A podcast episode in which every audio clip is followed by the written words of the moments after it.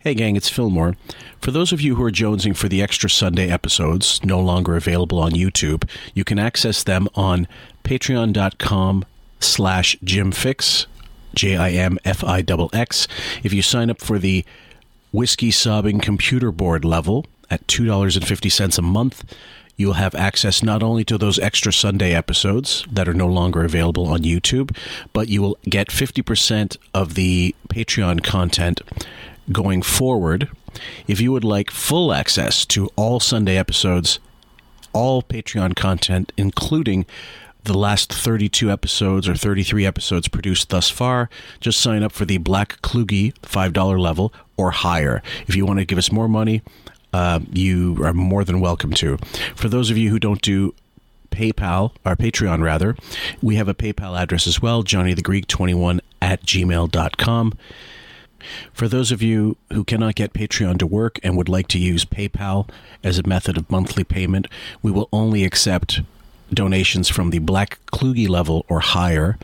And privately, personally, we will send you all the episodes on Patreon and the missing Sunday episodes, of course. Makes me feel like a. You know what, though? But none of that stuff impresses me. I'm not a big uh, star effer. I'm not All right, really. Stop it. Just stop. Not into it. Stop, please.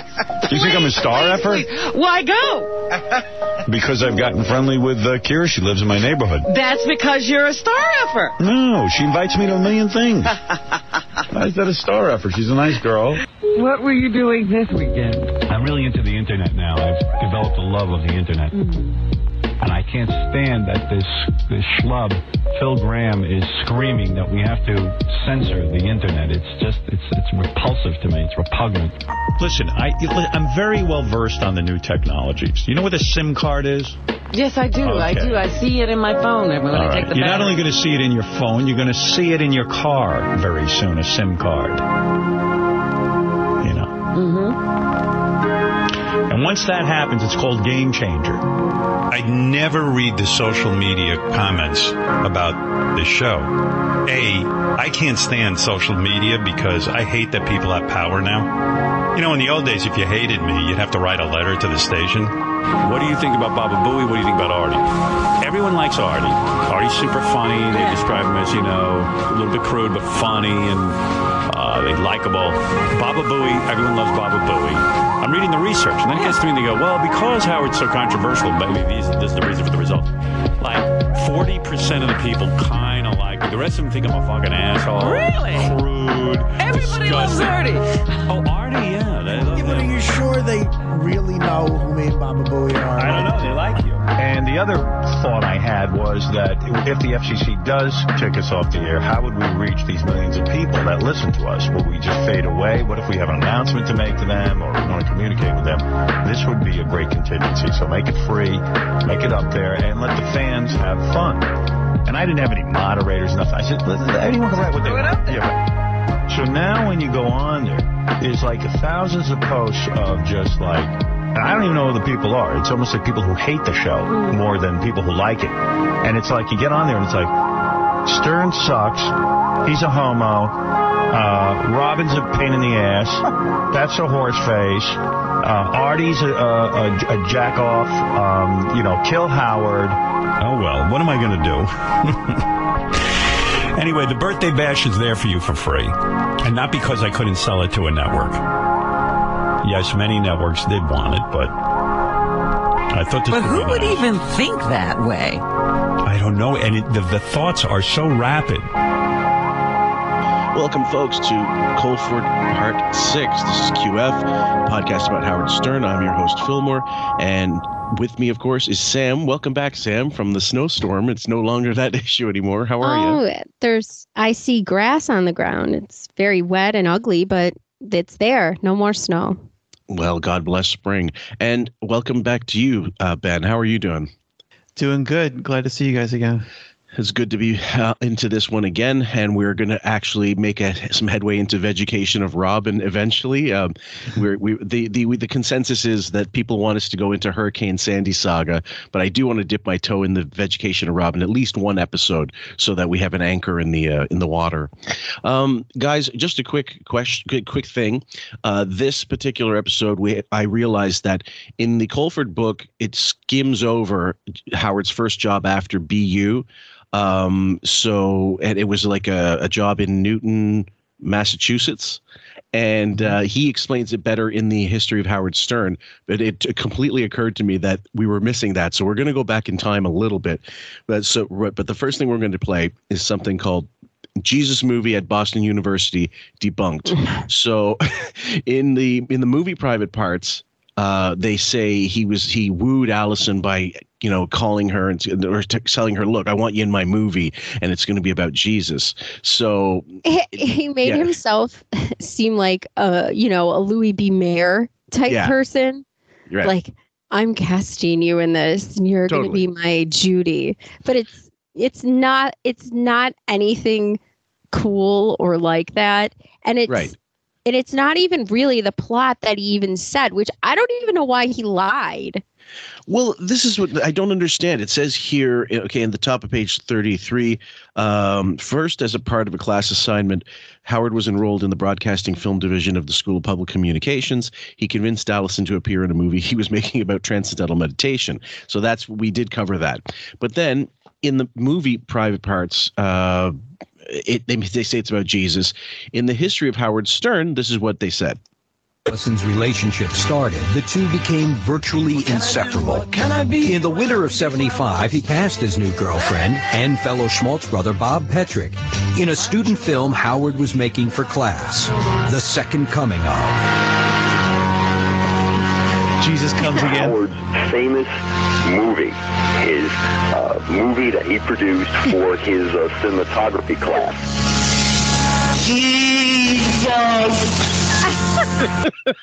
you know what this reminds me of? You know the movie like uh uh, w- s- uh st- oh, God, it's saving something with uh Saving Silverman? with Russell Brand s- with Russell Brand and uh Kristen. I come on, and they do the rock opera, and he makes that rock opera at the end. Jason, No Oh clue. Jason Biggs? now I'm Is embarrassed. that 'cause called I Get can't Him remember to the Something? Get Him that, Dra- that Dracula Is that the rock opera. You know, Yeah. I- No I- idea. I, I wonder the motives of a Jewish man who does not believe in Jesus and hates anyone who does believe in Jesus. Why would you make a di- Why would you make a movie about Jesus? and Um, he also that and he also said that he kind of was atheists at some point in his life and you know his religious his religious beliefs are always cloudy for me like i never know where he really stands on it because there's times where he seems like a real zionist and other Hmm. times where he's you know kind of flirting with christianity and then it's definitely there's nothing there's nobody you're going to go Yeah. in the hole and that's it Well, he, It's he he weird. ultimately he's ultimately just a magic think magical thinker, and uh, he does pray to God whenever he wants something, and he credits his prayer whenever he that something he wants happens. Yeah. and then Yes. you know otherwise roasts anyone who who would resort to that to pray to the in- invisible man in the sky, as he always says. hmm Well, i- in the movie, in the in the, uh, we'll play a little more of the clip, and then we'll go into this abstract from the actual book, private parts. So Okay. here's the last bit of that. It was a big blockbuster cast.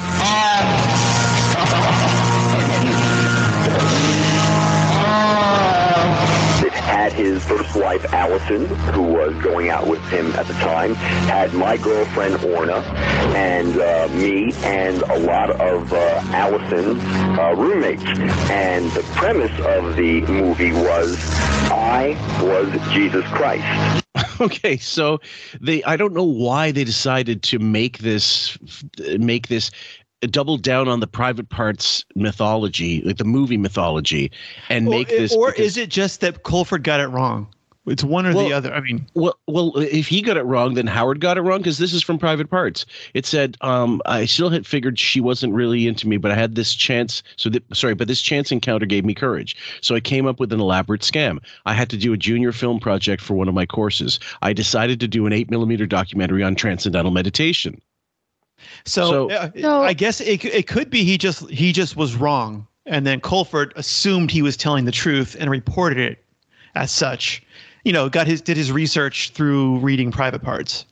It could which which if you did your research through private parts then you, you know most of it's a fallacy so right. Well, that yeah. I mean, he paints Howard as a loving father and uh, devoted husband, and he was none of those, neither of those things. But I think it was he was he. I think he might have uh, you know just taken Howard's word for it. I suppose, uh, but then but then to get it in the movie completely off. I mean, a- and I talked about this with James Santiago, and uh, we both kind of questioned why why make it about Jesus except if you just don't want to appear like a kook. And I think you and I discussed this in the last episode as well, Ben. It it, it doesn't sound very rock and roll to it, or you know, it doesn't sound very rebel rebel if you're making a film about a cult. well yeah, and i guess he he actually. Oh, go ahead. I'm sorry. i guess you would have to at the time go back to what's more safe Mm-hmm. to say and i think if you were to say this now or if you were to say this even like 15 years ago more people were coming out and being you know a part of these sort of transcendental meditation Mm-hmm. followings. Celebrities became more open about being and doing these things, but back Mhm. then, I don't I don't really see any of them talking about that. Yeah, Mm-hmm. um, back in the '80s, he actually snapped at Allison on the air when she said she needed to go meditate. He goes, "Don't say that on the air."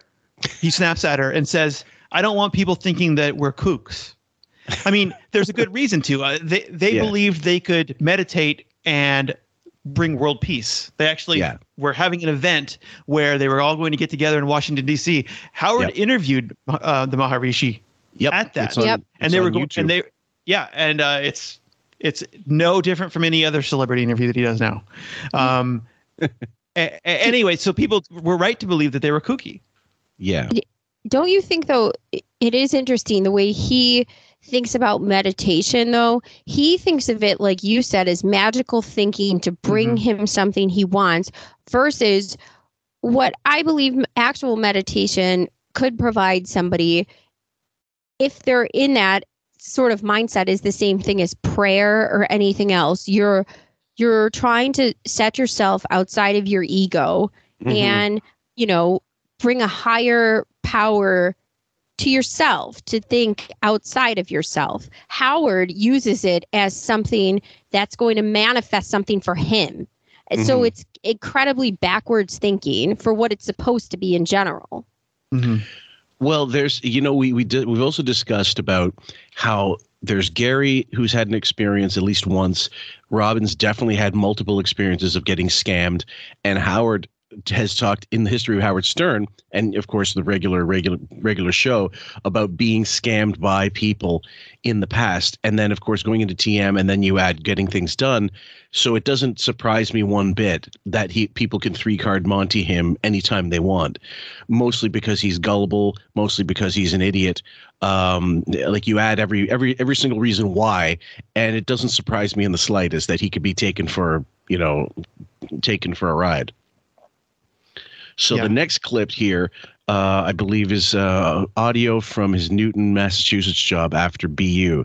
So this is going back in time a little bit, guys, but it's not in the Colford book very little, except for one little blurb.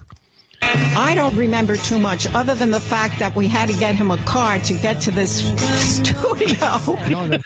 oh, how nice. And especially considering the last breakdown we just did, where I got very emotional actually because he was really abusive towards um, Ben and Ray, uh, and and they're having to deal with their um, problems in the um, in the community, the nursing com- home community that they are, in. and so this just underscores why people fucking hate him more than ever now. Get, we had to get him a car. Yeah. Do, do any of you remember that in your life? no. Uh, you know, my, my parents paid. My mom paid for a car when I was a teenager, and then I Yeah. I assumed the payments. You know, You that's how had it you what you had to do was pay them back. So they got a spreadsheet out and they said, "Here, you're going to have a 97 purple escort because that's what we're bu- that's what we're paying for." Yeah. And it's 2000 something dollars, $3000 and this is how much you're giving us every month or every week from your part-time job at the buffet.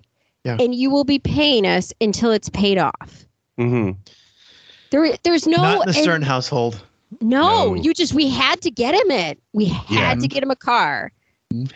Um, and considering how little he can find his way back walking um, these days, you can only imagine him behind the wheel of a car and driving anywhere, m- especially probably- New York. Yeah, he probably complained that the car didn't come with a driver. Like, why do I have to drive myself? I can't see.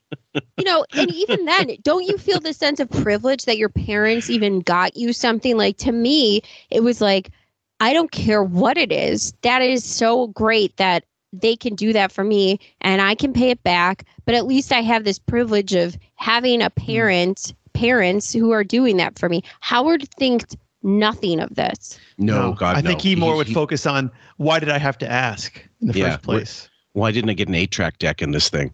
Yeah, why did I have to Uh, wait? Exactly. That, that was after the BU. He got a job in a commercial station near the school, Oh. part time. I thought it was to the uh, college radio. No, that, that was right on campus. Oh, so but, uh, uh, that's when we rushed out. he got him a- told us about it. That that much I do remember. So you know, there again, supporting him in what he wanted to do. I got him a car, Uh, and uh, he, you know, it worked out for him. I said, this is easy. Okay. Uh, sorry, guys. Oh. Just going to let that one go. I'm still in college. I'm working at WNTN in Newton, Massachusetts. I'm happy. to- I get on a couple of times. He tells me what he's going to pay me. He was going to pay me a couple of bucks. I was like, hey, okay, I'm a professional now. Yeah, payday I'm in comes. the business. payday comes, no paycheck. Right. I said to the guy, "Where's the paycheck?" He That goes, "Sucks." He goes, "You're horrible." Oh no. He goes, uh, "I don't have to pay you. You're lucky to be here." You're horrible. Are you serious? No kidding. He goes, "You're terrible." I was. I was horrible. Yeah, but a You make a guy deal, you make a deal. Right. This guy he was has not- to pay for your time. Hmm. This guy was. Uh, Sam. It's just so funny that your parents are really making your full time job and career happen. You Mhm. know, I, I'm really taken aback by that amount of support after college from your parents, you know, Mhm. and for him to be so obscenely nasty to them and not grateful. Yes. There, there are parents that really support you after college. Once Mhm. that's done, you're on your own. Like, Well, yeah. it- you know it's- you're on it- your own your life is your life you Yeah. make of it what you will yeah well he- he oh, it's either it's either well he's not grateful or he's in, in and especially he's indifferent sometimes uh, or if he's not outright hostile like why you know he got me a lousy this or you know and then he mentions he it, it- at, tr- at times he mentions oh they paid for the freight they paid for my college they, edu- my education but it's almost an afterthought you know the way he mentions it sometimes and then other times he's grateful it seems like he's grateful but i think deep down inside no he's never been grateful he has no honor where that's concerned doesn't it seem like he's always waiting for somebody to do something for him Oh, or yes. see something in him like you you hear him say they thought i was au-" he doesn't ever consider any of these things he thinks it's like just something he's earned and has the right to be there and doesn't have to do a goddamn thing to make himself be impressive mm-hmm. it's almost like so now this fell into my lap how is it how are people going to surround me to build me up to make me better and not Mm. the other way around of like what am i going to do to turn turn it out Well, here's what I suspect happened because he's got very poor comprehension and he's very unreliable. I would Mhm. suspect that this was always understood that this was an unpaid internship. He was still in Mhm. college. Mhm. Um, and that potentially it could lead, if he was to eventually be hired, if then he would be getting this much money. But um, I suspect I, I've never heard of someone just saying, when payday comes, oh, I'm not going to pay you. I didn't like what you, you didn't do a very good job. yeah that, that, Yeah. seems, that seems insane that seems Yeah. crazy it He reminds would, me there a was lot someone. of There could be somebody he would go complain to. He said this was corporate radio. Mm-hmm. this reminds me a lot of like you remember back in the day sam roberts opie and anthony you know he started off as an intern The kid was an intern. Now he's doing the Jim and Sam show on Sirius. He worked his way up, but he Mm-hmm. Mhm. knew what the deal was. Luckily, his parents were rich enough to like let him go to a really good college. He got to intern there, but it was an unpaid internship up until a point, and then he was a part-time employee and then whatever. But, you know, there was never like this cluelessness of like, "Oh, am I going to get paid? Am I not going to get paid?" He knew he was putting the work in.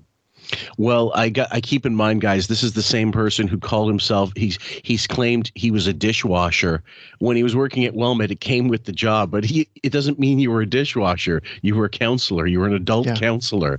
Uh, but he wanted to call that oh that's manual labor. Um, either way, so Okay. yeah, so we'll play a little bit more of this clip. That honorable. They could, they could pull that crap on radio and those. He was a BU student, and uh, he, uh, gr- I guess, he graduated or so, that someone made him a program. The station had no money. Was he any good? He was horrible. In fact, He was so bad. I'm he had sure. to do. He had to do. At the time, the FCC made you do Sunday morning public affairs programming. In Palos Verdes. Okay, here we go, guys. One sec. California, 2,000 species of plant life grow 10 feet above 3 million tons of rusted cars, trash, and garbage. This South Coast Botanic Garden, a dump transformed into a paradise. It proves volunteer projects can return to the land to natural beauty. Did you not hear that that the little that little uh, kind of uh, swishy delivery of his in, in the in the tone of voice? I mean, it's very it's very it's almost oh, it's almost oh god, this is this is horrible. He should be working for Queer Eye for the I don't know Queer Eye for the straight guy. The way he the way he sounds, this affectation, Sam.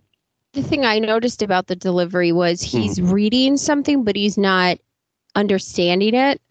And Yeah. you can hear that when he says botanic garden.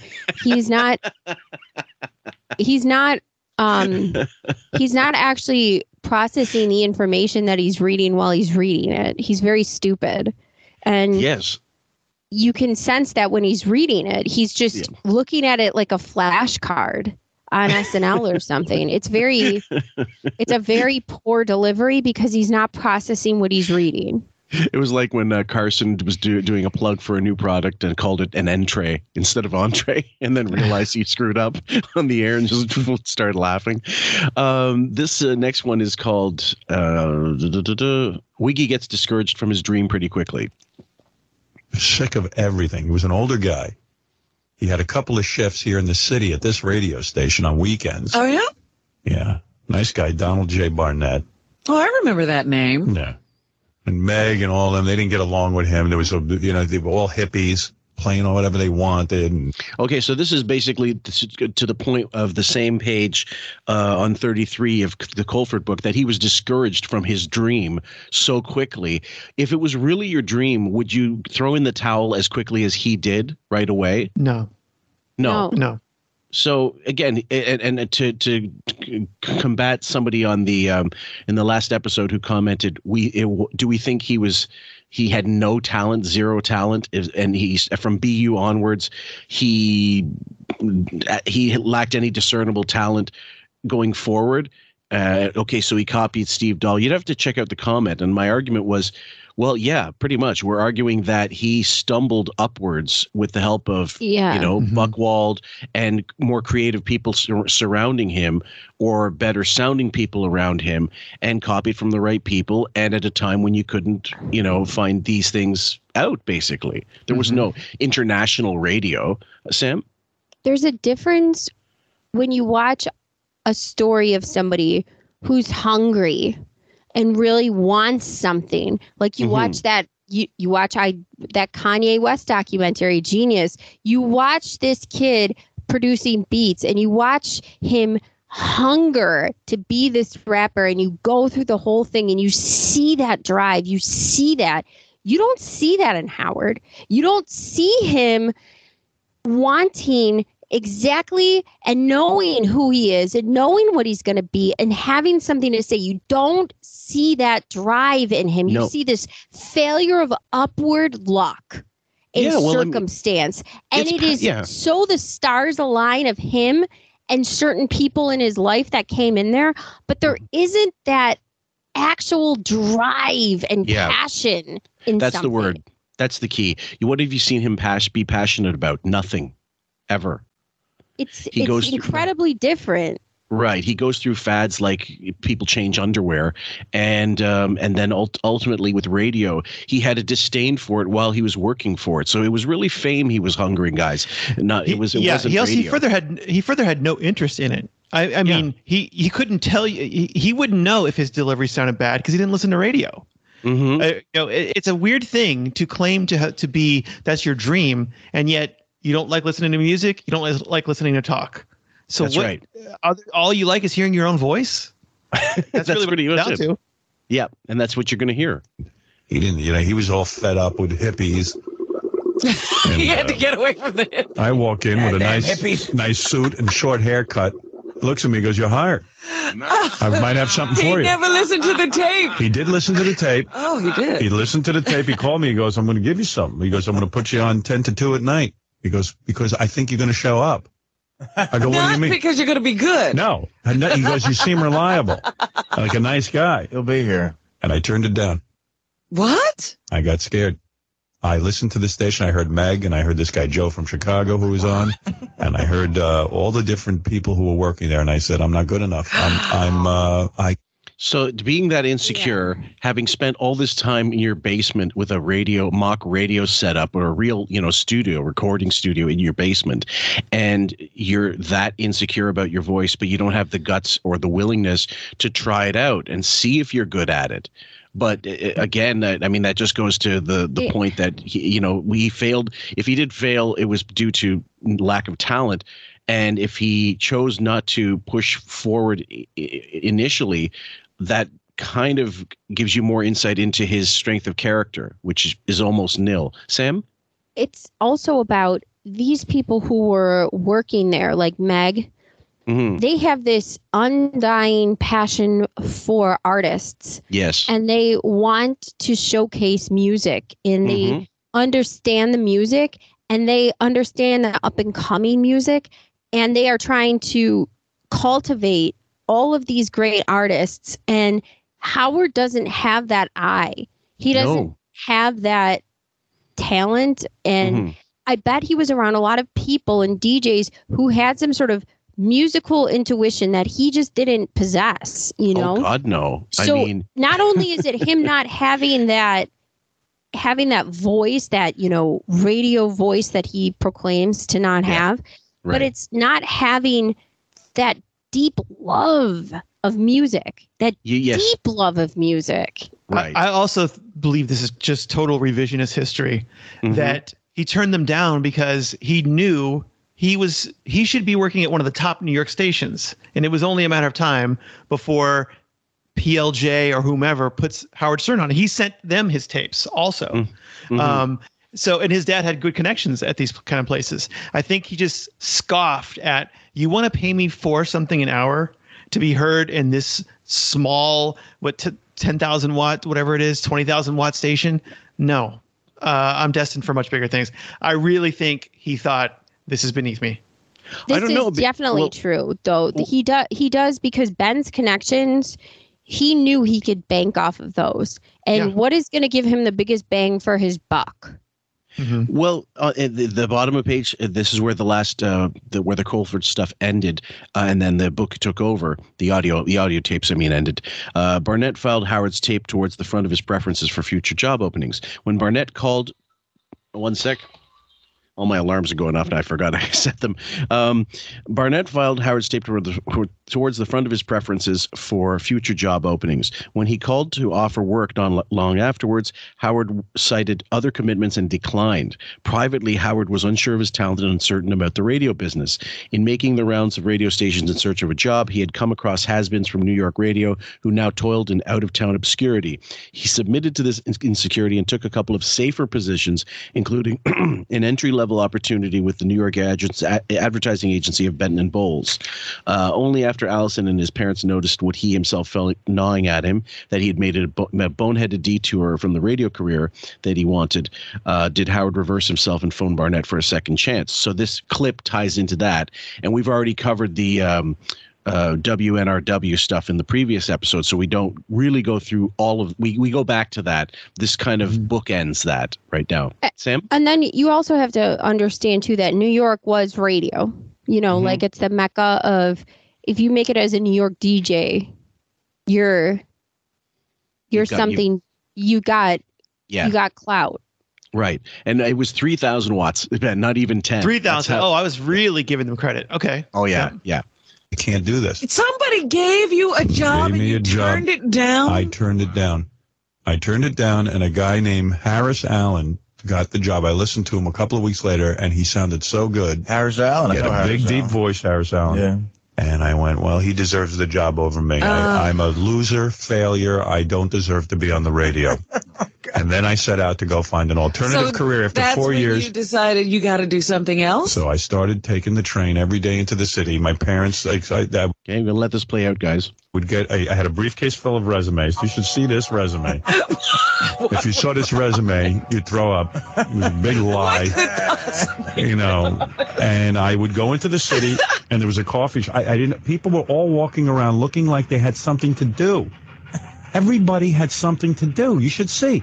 I would walk around, and, and everyone was on their way to somewhere. And I Wait had a minute, you got to tell me what was on that resume. Did you have jobs when you were in college? I I I I know. Okay, he probably Mm, looked I- like Dorothy I- and Oz. so um, the It, so- so- it always sounds like people are having to, uh, you know, the difference between somebody with drive that wants to put themselves in a position versus Mhm. somebody who wants to be ushered into the position. oh yeah, You know, he he's hungry to make money, but he's so insecure that it sounds like, you know, these vital parts of his career the narrative that he pushes hmm it it isn't this. The narrative he pushes is he was that underdog Yes. that really was hungry for that bone and he really wanted that. And it's not true.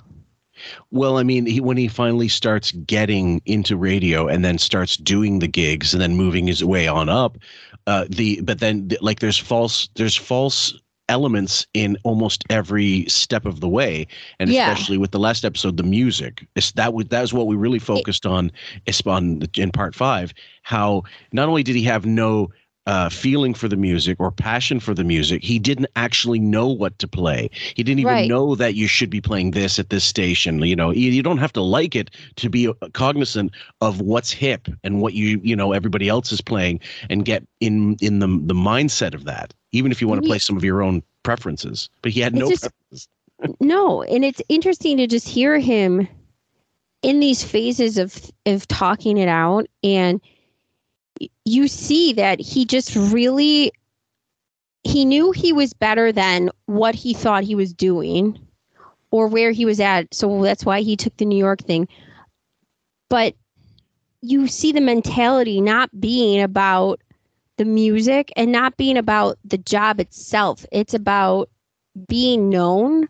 Yes. And it's about different it, it's not about these pure things that people really want when they want that dream Yeah. and that's and that's the disheartening part of this because he always makes it different he always Mhm. makes it seem he wanted to be the bad boy the, the i wanted to get this out i wanted to say this i wanted to do that no you just Yeah. wanted to you just wanted to climb that corporate ladder Well, yeah, and he wanted to be king shit, but and then and the narrative right now, yeah, absolutely, is absolutely. I was a rock DJ, and they during the summit, the summit video, we going, who loves rock and roll more than me? that, that, that, you know, that, that kind of that kind of attitude. You know, Neil Young shouldn't be able to shit without hearing about us. You know, what?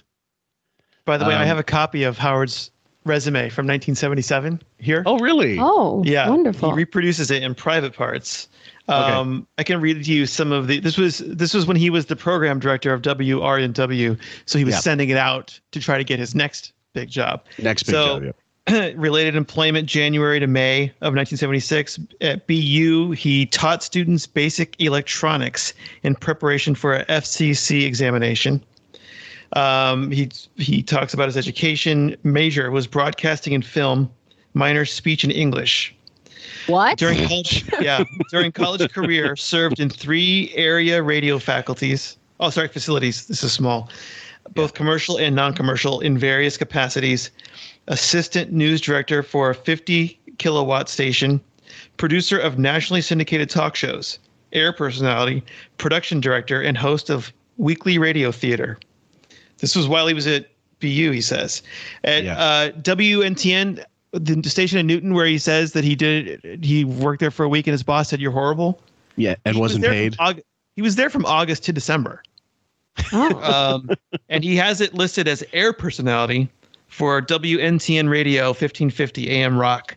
Station served Boston and vicinity. Responsibilities included air shift, newscasting, and production.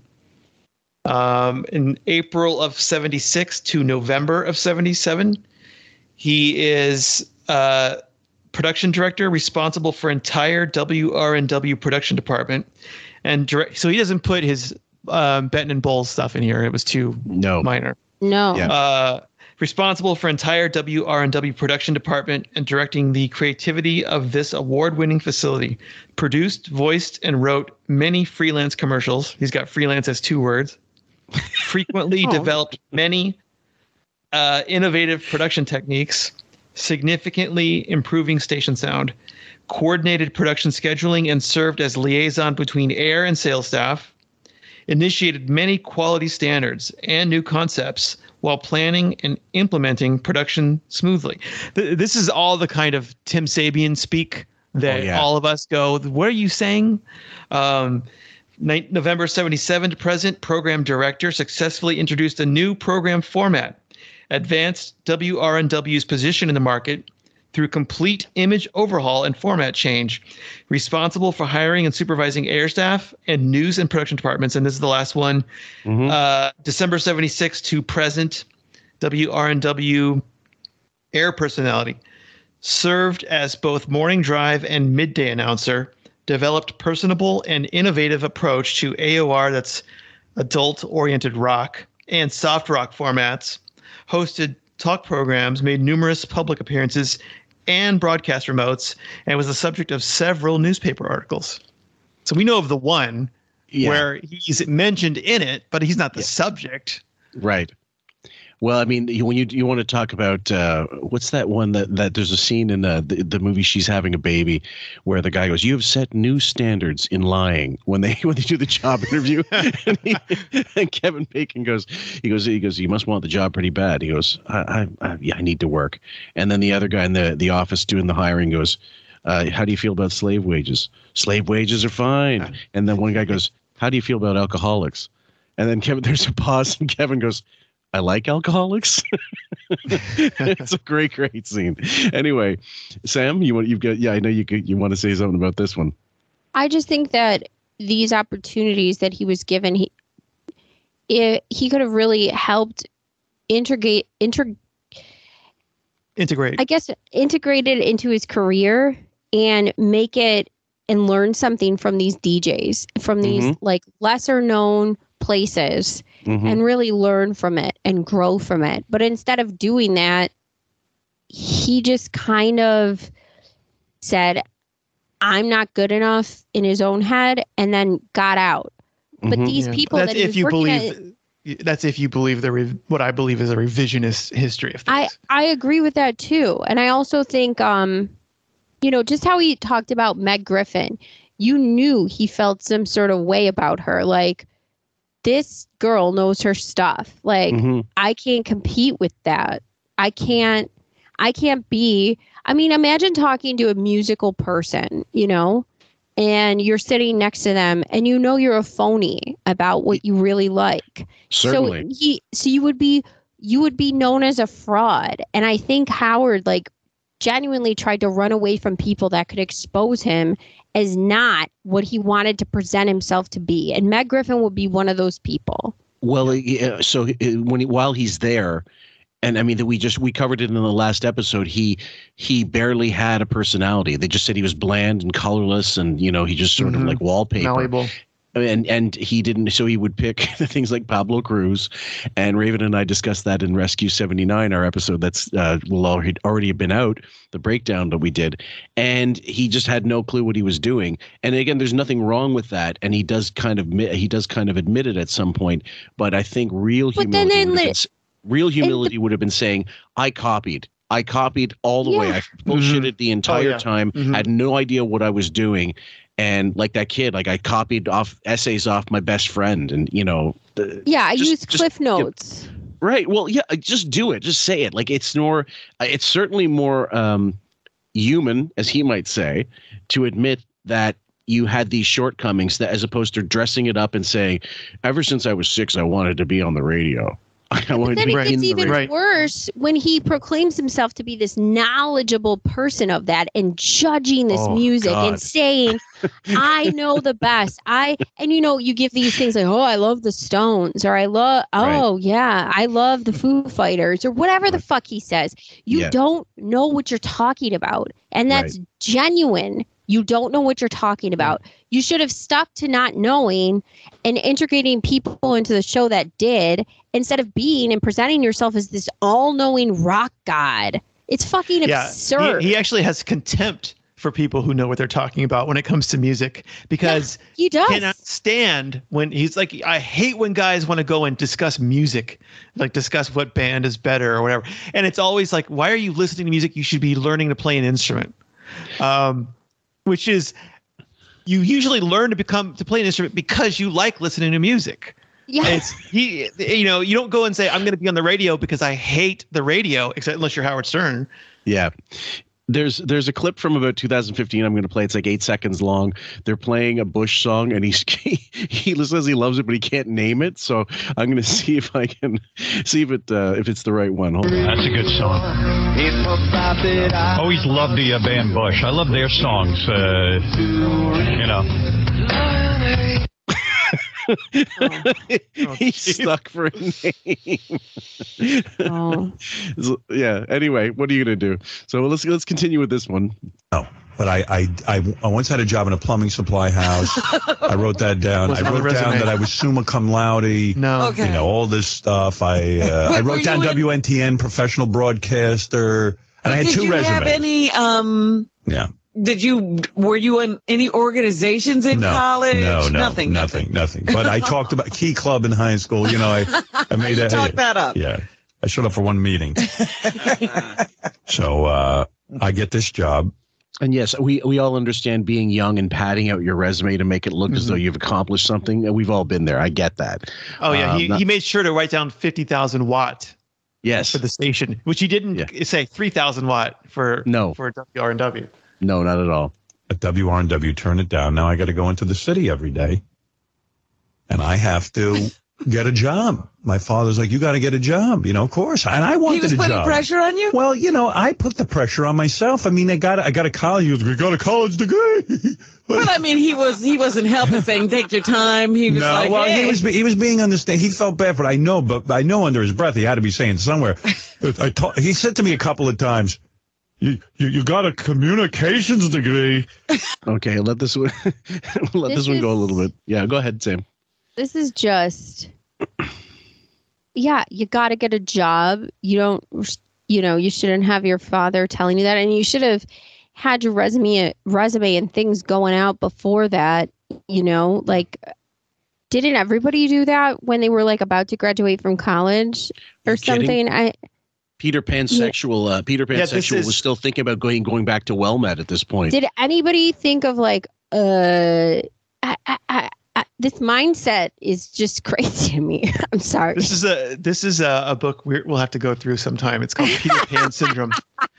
This is the actual book that came out in the '80s, and um, I I leafed through it, uh, and I found it so relevant. I mean, that's how I can say definitively that magical thinking is tied to our being Peter Pansexual because this is where I got it. The guy says magical thinking is a trademark of of someone with Peter Pan syndrome. And I, I when I read this thing, I realized, oh my god, Howard is just a mediocre example of Peter Pan syndrome. It's not Mm-hmm. Mhm. even exciting that that this is uh, he's stunted and wants everything done for him. And why should I have to find a job just because I'm not in school anymore and so on? Uh, Yes, he he basically wants to be gifted a job without having got done the interview, submitted a CV, uh, put on a suit, you know, got through the stress of you know entering and saying you know I'll- whatever, going through an interview, and so having to submit a, a reel like a, a highlight reel or something of his last job or whatever example of his his live reads or something. Sam, I don't even know how kids now do job interviews or anything. I watch like the crop of people that come up now or are in college and it's Mhm. so different. Like I you know, they're more towards the Howard thinking. They're less I, I would say- towards I presume, yeah. right? Yeah. Well, Jesus. yeah, I've been saying for years Howard Stern invented the year 2020 or 2021 or whatever year it is because It is. he, it, you know, the years have finally caught up to him. Mm-hmm. That's not a good thing. All of these radio guys, th- they could be janitors, or or you'll, you'll be competing with jan. Anyone can talk. You're competing with janitors, and uh, you should have uh, taken acting classes. I begged you to take a, a acting class or summer stock. you, wa- they- uh, you're wasting your time going. to Don't be well met. Uh, with the camping, and uh, you know, I told you what to do. You know, he was he was nervous for me. yeah, so I mean, I was ready for a nervous breakdown. What am I gonna do? Oh my! How am I? Okay. Um, You know that that that was actually good advice of Ben. Why don't Yeah. you Yeah. do summer stock? Why don't you get comfortable up on a stage in front of people? Why don't Oh, you yeah. get comfortable speaking publicly? Instead, you want to go screw around with thirteen-year-olds uh, at a k- summer camp again and never leave childhood. Yes. Yeah, Yes. that's a great that's great advice. That's great advice. Ben, Or at the ben ver- was nothing but good advice, by the way, and good Oh, Or- connections.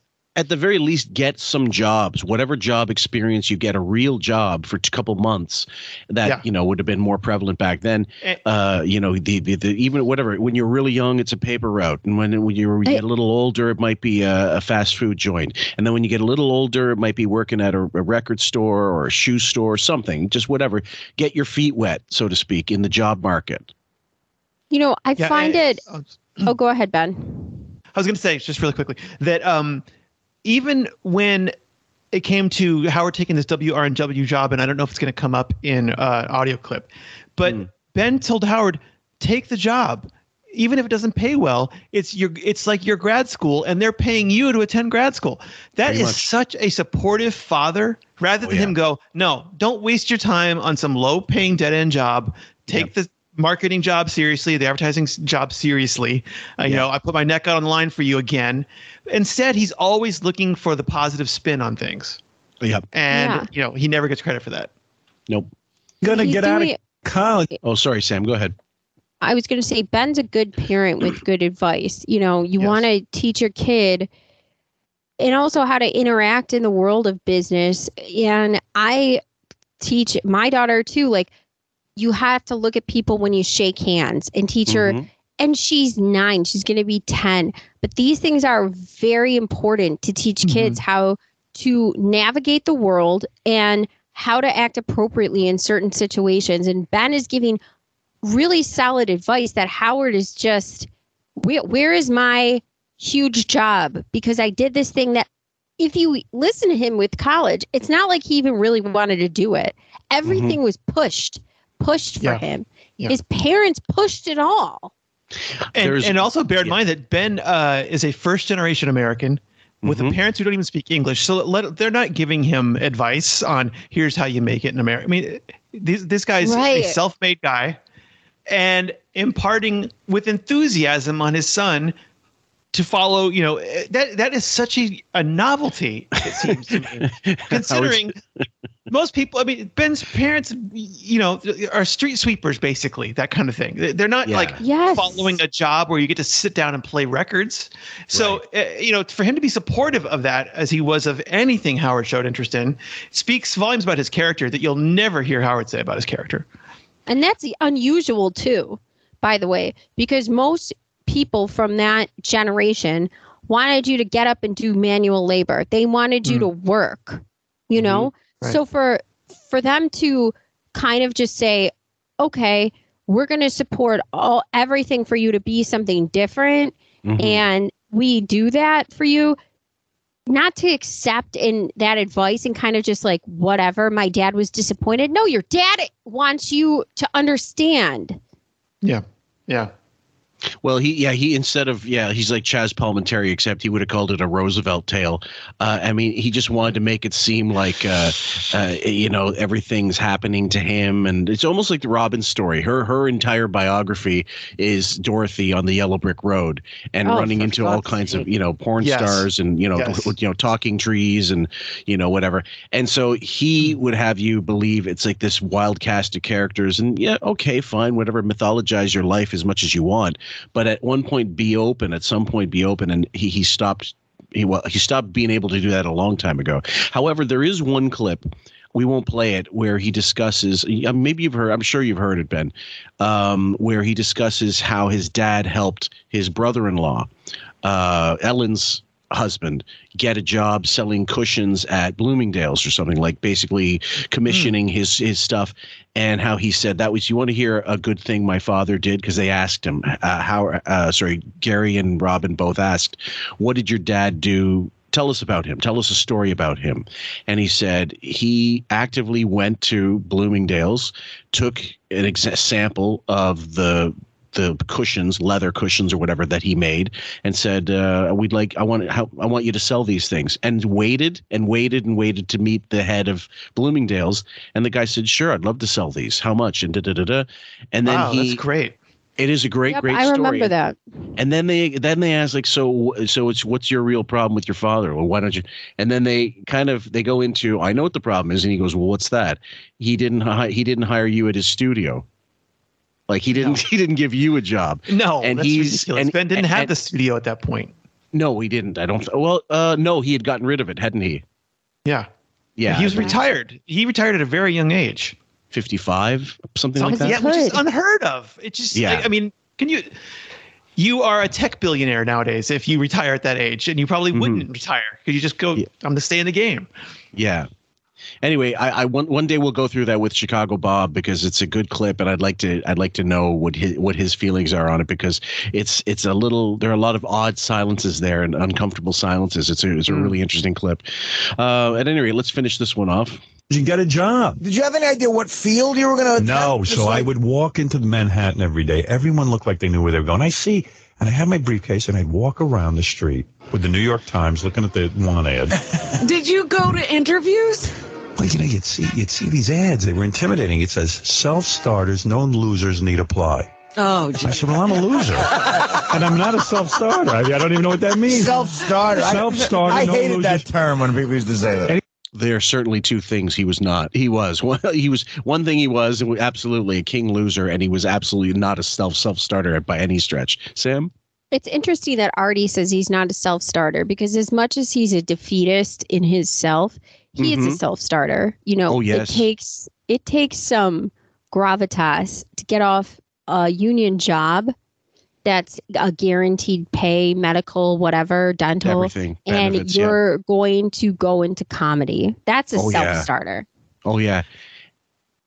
Why, I wonder why it is so mysterious to him the thought that at nine in the morning on a Monday, people in New York City look like they have someplace to be or look like they're going. Why else would they be there at nine in the morning? I mean, you know, it's it's like not the fact that that's a novel thought to him. They all look like Yep. they were they knew where they Rush were going. yeah, why would- why else would they be there? yeah. So I think we're- the next the next the next clip is called "Hapeless Wiggy the Media Buyer." Well, he decided he would try. He had to. I discussed with him about uh, working in New York radio, which wasn't feasible at the time because you know you had really no commercial experience, and they weren't quick to open up a, a big station to someone in that capacity, and he never would have helped him in his career. So he went over to Button and Bowles and became a media buyer, and he, did- he did it well. They loved him. They gave me my own office with two other guys. You know, I had an office. Uh huh. My own office with two other guys. What? That's just as good as I've eaten dinner dinner with Donald many, Trump many times. Not in the same ta- not at the same table.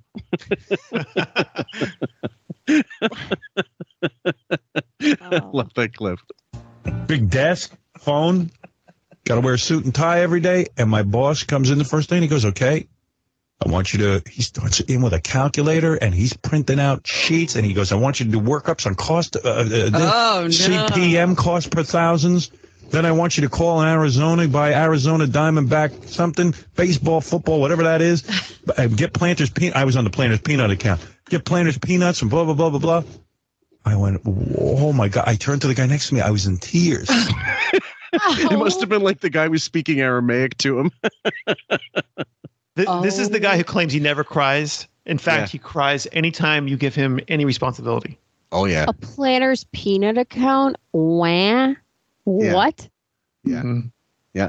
I go, That's I why he don't know eats- how to do that's why he any of eats this. He goes, almonds "I'll to help- this day. Yeah. Help you. I'll help you. Oh, and he said, you know what? You know when you get an assignment in school. Come on, that's the blue diamond account. Let's not let's not I- get yeah. yeah. You know outrageous. Don't you get like, I don't know if you're this way, but when you get a challenge, there's something in me personally that's like, I'm not only going to do this challenge, I'm going to murder this challenge. I'm going to, I'm going to show you, you know? Yeah. I'm well, that's going what to. he would claim he is. you know? Right. But listen to him. He cries and he's like, How am I going to get out of this planner's peanut challenge? Well, imagine imagine being thrust into a job where you, you're required to use brain you don't actually have. There's a part of your brain, your brain's the size of a fucking planter's peanut, and Mm-hmm. they're asking you to do m- number crunching and sales and you have no ambition you have no get up and go you have nothing in you Yeah. that suggests you're a type a person whatsoever even though he'll go at, at one point when he does start getting into um, uh, when he gets to Hartford, I think that's his first job after WNRNW. WCCC, I think, is the one, and they give him like a six day a week job. I mean, let's let's be honest that that that sounded more of in line of you know you're starting up you're going to work like a dog more than the WRNW job which was just part time but he makes it sound like he was in the salt mine you know the 24 hours a week Yeah. but that, that wasn't unusual. I mean, I, I remember in Illinois listening to uh, this DJ Kevin Matthews. He would do five days a week, and then on Saturdays he would do a Saturday show. Um, It wasn't. It, w- it was talk radio. I think that was not unusual. yeah I, I just find it hilarious that, you know, anytime anybody gives something new presented to them, how you how you handle it says a lot about you, I think. you know? Yeah. So- you don't panic, Sam.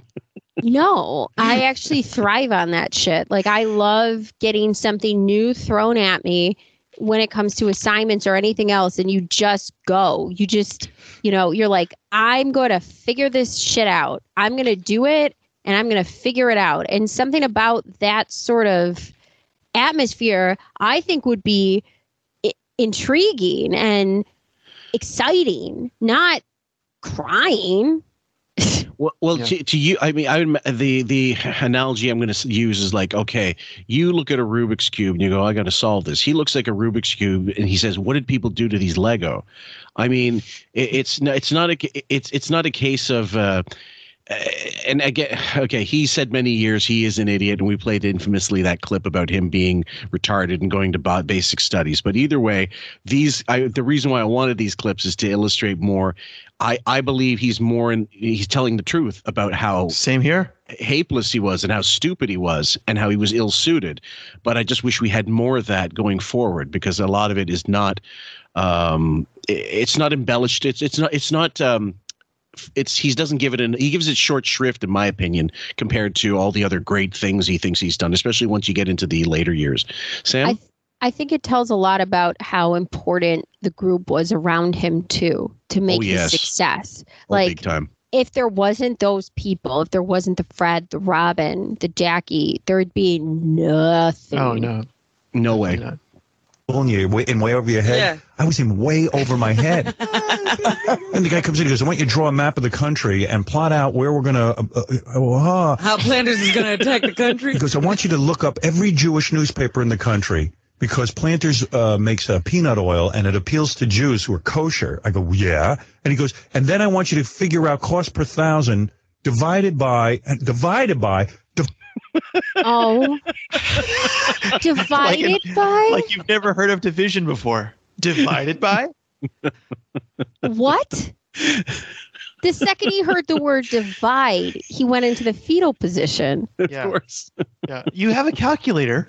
Yeah. You don't have to do Yeah, it. you don't even You have to do it shorthand. Yeah. I don't even have a pencil. God damn. Oh my what god. comes next anyway, Vi- after divided by? Th- This would have been a great assignment for him. You're Jewish. Yeah. Pick yeah. a map, look up the most, you could look on a census. Yeah. What are the most populated Jewish counties? Communities. And and fucking go hog wild and take a fucking calculator and do the math. I mean, what easier assignment could you possibly get? Oh my lord! I mean, it- yeah, you just, just check out any census and Who just go doesn't know nuts. what a peanut is? Yeah, they, they're- I'm sure that they're providing him with the resources that he needs sure, also. sure. Oh yeah. Um, it's just that he's got very poor comprehension skills. yes. And, Coulda- you know, he you needs coulda tutors really- for everything. yeah. Could have got a jump on the Roadhouse Grill, Howard. Yeah. divided by. probably- I hear probably- divi- Sorry. He- probably washing dishes in the break room all day just so that uh, he could claim to be busy.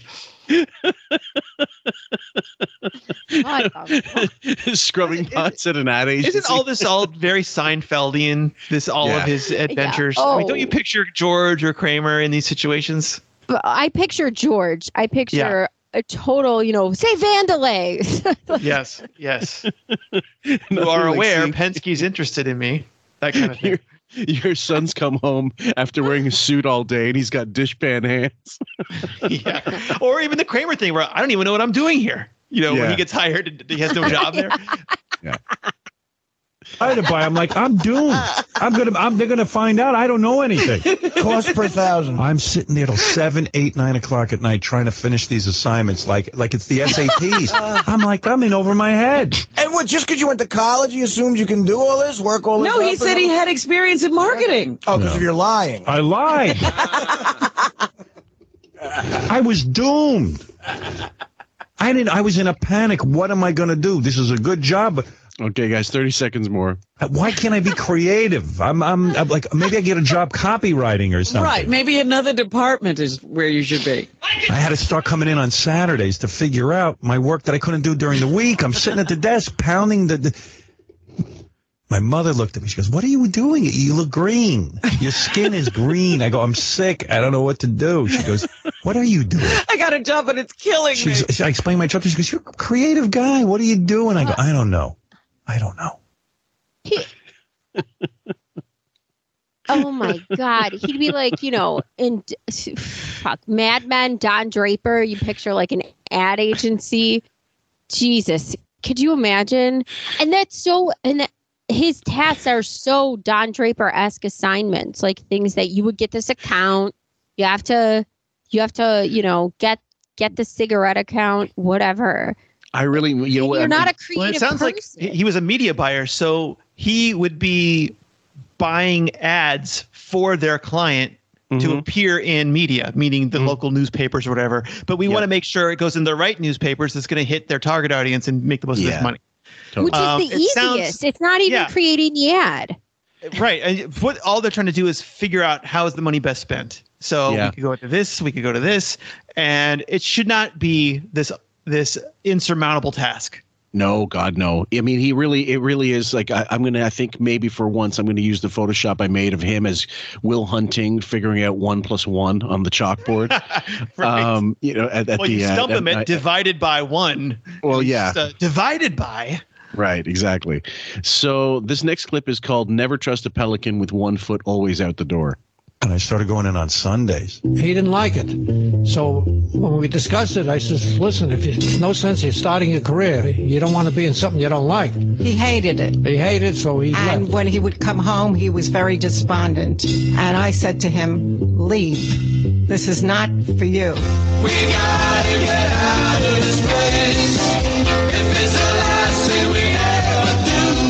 rest of us. a song synonymous with the Vietnam War. Is this worth the the ad media buying was his Vietnam? Uh, the the napalm peanut planters peanut palms. But you know, uh, this is this really speaks to his his um, resenting any job that that expects a measurable performance out of him. Oh So here's a task; it needs to be completed, and he resents that. He likes these these immeasurable tasks Oh. where Guys, my we- job is we to just need a- entertain. you know, We need a Photoshop of him getting lifted off, you know, the final in Saigon, the helicopter. I think it would be better if he were he were one of the models in Apocalypse Now, getting getting the Playboy Playmates getting picked up. you know, and then and then the, the Citizen Kane ending is you see the problem, the math problem that stumped him, and it's like twenty five divided by five, and he just Yeah. question mark question mark everywhere. He's got chalk dust all over his shoulders. Yeah, I should take that radio job. Sorry, what? Sorry, go ahead. Ben's right. Any he needs something vague. Everything has to be completely vague for him to succeed. Well, yeah, that would later be worked into his contracts, meaning you cannot fire me because of low ratings. Yes. You know, uh, and, and same with AGT. I'm certain he had the five year, four year contract that where ratings cannot make an impact on them on on, Oh, yeah. on this contract. Guaranteed. Yep. What a jackass I am. I told that to my dad. He goes, Well, I know Ed Cosman over at WKTU. You know. I go, Yeah. WKTU was soft rock. It was the station. Right. Soft rock. I can do that. Yes, you can. The mellow sound of WKTU. I can do that. I figured. So my father says, I'll, I'll ask Eddie Cosman to play your tape for the program director. And there comes that tape again. Back with the tape. Coming around Okay, a little bit more, guys. the corner. And so uh, my father uses his influence because he knows a g- big guy in radio. Yeah. That's nice. And he says, um, All right, he says, I'll get you a meeting with Ed Cosman. So I go into the city, WKTU, New York, Big station. big station. Where Man. was it at the time? You remember? Yeah, I don't even know. He's next to my father's recording studio. So, you know, my father and you really isn't a don't jerk. know. And he's now getting the, he sees I'm desperate. He gets. Okay, let me play a little bit more. The friend involved. That's the worst thing. So Cosman doesn't want to meet with me. He's a big time radio general manager. He don't want to meet with me. And here I am walking. I walk in. I go, uh, ah, he goes, look, I'm doing this as a favor for your father. Oh no. There's two jobs in radio. Either you're in sales or you're on the air. Which is it? He goes, if you go on the air, you never make any money. He goes, if you want to be a salesman, I don't have any openings, but I'll keep you in mind. Okay. Um, I'd like to play a little bit more, but look at that. go ahead, Ben. Oh, That just shows you Ben Stern's pull, though. This guy wants yeah. nothing to do, and yet he's doing it for Ben Stern. Mm-hmm. He wants nothing to do with Howard. Yeah. Uh, which which is going to lead into saying here at the tape, and he was awful, which is not surprising in the slightest. Uh, but uh, I mean, we played. My God, we played the shit out of King Schmaltz, and then we played Yeah. his uh, um, WRNW stuff, and it really is milk toast. It's shockingly awful. Yeah. So You go out and get some experience and then come and talk to me. Like, I don't want to be a salesman. That salesman sounds scary to me. Like, I'd actually have to. You'd already called the rabbi. Uh, You knew. Yeah, I don't have that ability. so I give him the tape. He says, I'll play it for Larry Miller, the program director. Larry Miller was the buzz in radio back then. Yes. You know, he was the guy who developed soft rock from KTU. He introduces me to Larry Miller. I go, hi. He goes, Cosman goes, I want you to listen to this tape and call this kid and tell him whether or not you'll hire him. the minute he said he was scared, Sam, I had to laugh. I knew you Oh would. god. it's like a you know, oh, the salesman, the thriller video. She's like Yeah. being attacked on the couch. Yeah. But th- I was watching a, a, a college uh, campus thing on YouTube earlier today, and the, the big thing is always to say, "I don't feel safe. I don't feel safe with the speaker coming. I don't feel safe with this or that." And that's why I say again, Howard invented 2022. Here he is. Uh, Yeah. You want to be a salesman? I don't feel safe. uh, Oh, Yeah. being Yeah. a salesman. no, it's like I picture Halloween costumes, a bunch of well dressed Brooks Brothers suits guys Yeah, in right. fucking briefcases. and, and and Howard in a in a panic room. Yeah, being surrounded by all these sartorial looking guys. I go home. I'm calling Larry Miller every day. I never heard from him. Finally gets on the phone and goes, Look, you, you're horrible. you're not working at WKTU. Radio's not for you. Jesus. Oh, it was a nightmare. You're like over But at least- this Oh, You for had six. some nerve calling them back when they weren't calling you. In the meantime, my father then calls in another favor from a guy. You know who the guy is. Oh yeah. Mm-hmm. Roy Eaton. He worked at Betting Bulls, the same average. Okay, so his dad is doing Oh. whatever he can to get his retarded son into the workforce.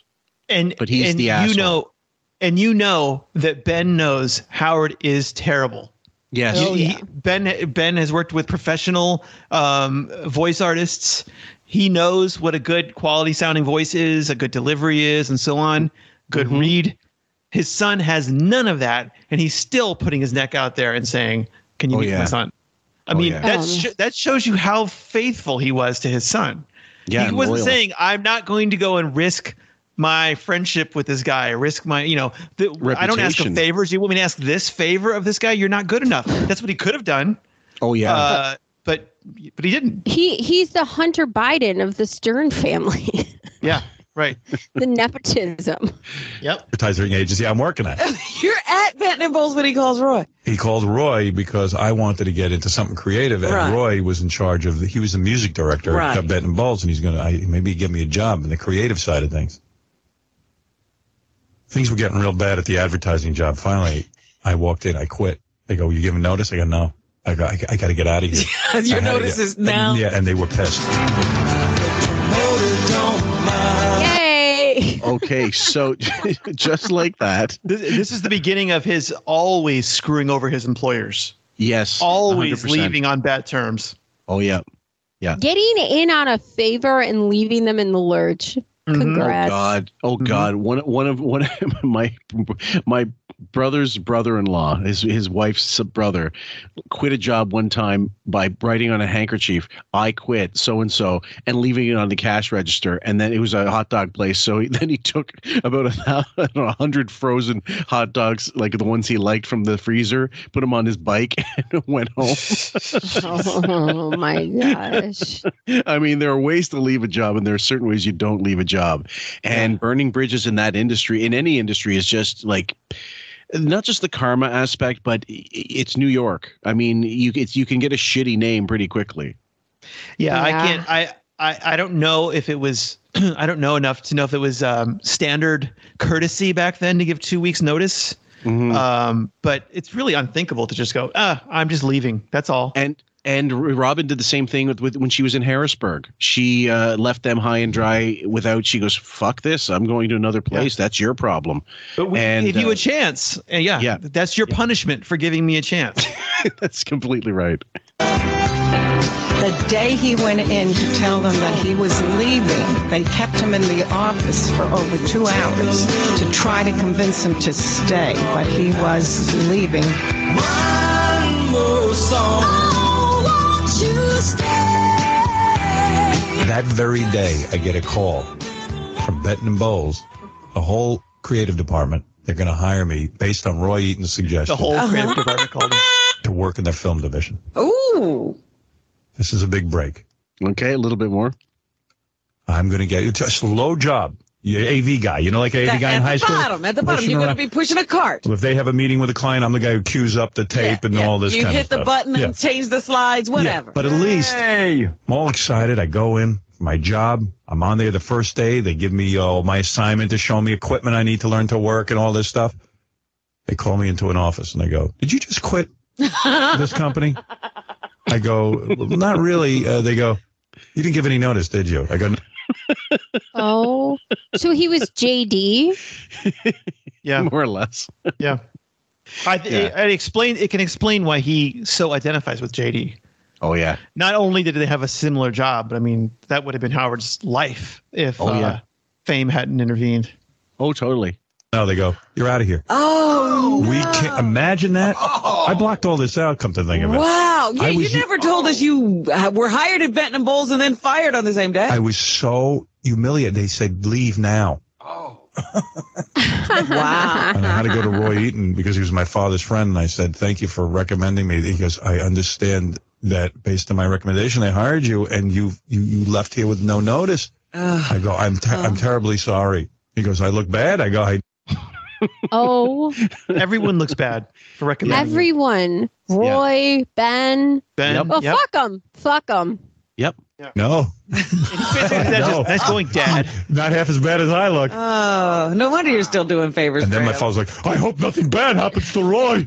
He did me a favor." Now, now I'm like, I'm, I'm now you're getting everybody into trouble. I- it's horrible. Right now, at a young Now- age, you're just crazed with stress. Fuck the stress. He is a Because piece of you shit. caused the Yes. stress. This Yeah, is I mean, what- self-induced stress. Mm-hmm. What enabling by Artie? Poor you is the, the takeaway. No, you screwed everybody and you got a little bit of instant karma. Mm-hmm. And So- uh, you know, God. you're more worried about uh, you know that the, the inconvenience it caused you. Yes, He just wanted absolutely. to skate away like a slithering piece of shit. And his first in- instinct is to lie. Did you just quit our company? Not really. I, I mean, it's also it's also Costanza. sort of. What? that's on that's on par. I'm trying to think of um there's a Clark I don't know if did I tell this story? Clark Gable was looking for an agent back in the day and uh there's this guy Charlie Gold. He was a little agent somewhere in Beverly Hills and uh they went to ball games, they met, they just kind of like uh, tried to hit they were hitting it off and um uh, Clark Gable goes to Charlie Gould's office with just a little secretary. It's a really small place, and he goes, "You know what, Charlie? I like this place. It's really, it's not ostentatious. You know, it's really quiet here, and you know, I think we'd really get along. Tell me, are you Jewish?" And Charlie Gould he kind of pauses, looks around, and goes, "Not necessarily." I just love I just love covering all bases in, in a situation like this. He goes he so he he screws this up. Not only does his dad look like a shithead, the the place that hires they're wasting time, and the buddy who's done him a favor looks like a shithead. So there really is no. Um, and there, he do, he doesn't sound like okay. He's em- he says he's embarrassed. I don't think he gave a fuck either way. Who he inconvenienced or who he put out. No fucking way. Guys, going back in forward in time, he's uh, finished or or he's sort of s- still going trying to transition from WRNW Briarcliff Manor and uh, working his way to get to the job he takes in Hartford WCCC. So this clip is called Stern endears himself to clients. Another outlet in which Howard invested his nascent creativity was in the delivery of live commercials and the production of recorded spots. Howard really worked hard for our clients, said Barbara Freeman, who was employed in WRNW's sales and traffic departments. A local bakery expressed its thanks by making Howard Stern cannolis, iced and decorated to depict him accurately with eyeglasses, curly hair, and big nose. The cheese wheel responded to his use of the owner in the store's commercials by sending over spreads of bagels, lox, and cheeses. Still, these were baby steps in Howard's development. The more daring radio was being practiced by Joe from Chicago, who hosted the show that followed Howard's midday shift. And so we're on page 39 for anybody following along, and we're at the middle, just this, the third paragraph, more or less. and Sa- Sam, did you want to read the? Um, I did the- want to say this that they Yeah. left out of it. They said Yeah. when he said the cheese wheel responded to his use of the owner in the store's commercials by sending over sending over spreads of bagels, lox, and cheeses. Then they say, "quote We ate very well because of Howard." End Mhm. quote. Freeman added, which is interesting because you think of all the gets that Howard had over his career and how much he disliked people getting something from these freebies. Yeah, I mean, even after we the can- summit. We can remember how much he despised anybody getting anything, not even a fucking bagel, Mhm. for like Yeah. his staff meeting. So Right. that You know- quote really like What what, what this what this really reveals to me though is Howard really separates himself from the rest of the talent because that's where the, Yes. the separation is by being interested in and kissing the asses of the advertisers, which is something that the talent or in editorial would be the edit side is one side, the advertising is another side. Usually don't cross. Um, and when they when advertising does try, try to cross over and say, "Hey, can you do this or that?" It's usually you know crossed arms. No, we're not we're not doing that. So it's rare on the ad side when you go, "Wait a minute, the talent is actually kissing my client's ass, bringing them on, you know, seeing what they want and all that kind of stuff." So Howard from the very beginning made it clear, "I'm not on the side of the talent. You know, I'm on your side," and that that has carried through his entire career. But on that end, it is, although that's true, that's also something that helped elevate him because corporate money talks bigger than the game of on air talent, right? So if you have corporate sponsors that are, you know, paying for airtime and you got a guy that is going to present it in some sort of way that's going to make it desirable and Mhm. they are going to continue to pay for airtime more so and then they're going to bring on other sponsors so howard was building this sort of i guess almost pyramid scheme from his his career to their sponsorships and businesses But it but it also brings to mind like the fact that later on in his career, and not even that late, much later, let's say even a decade later, he was notoriously awful to f- to well to meeting with uh, ad people or meeting with well sales. once you know, he just- didn't need him anymore once he didn't need him anymore Yeah. That that actually uh there are there in this book they talk about there's they talked to an advertiser who said that they were so surprised that when they sat with Howard he had questions about their products that he cuz he he- you know his his strategy usually is to weave it in conversationally at first Yes. and then slowly over time lo and behold they're actually an advertiser and if you remember he actually There was just a- did that with with Nutrisystem he actually just started talking about Nutrisystem one day and then Mm-hmm. they Mhm. were an advertiser. He did the same thing with New Balance recently.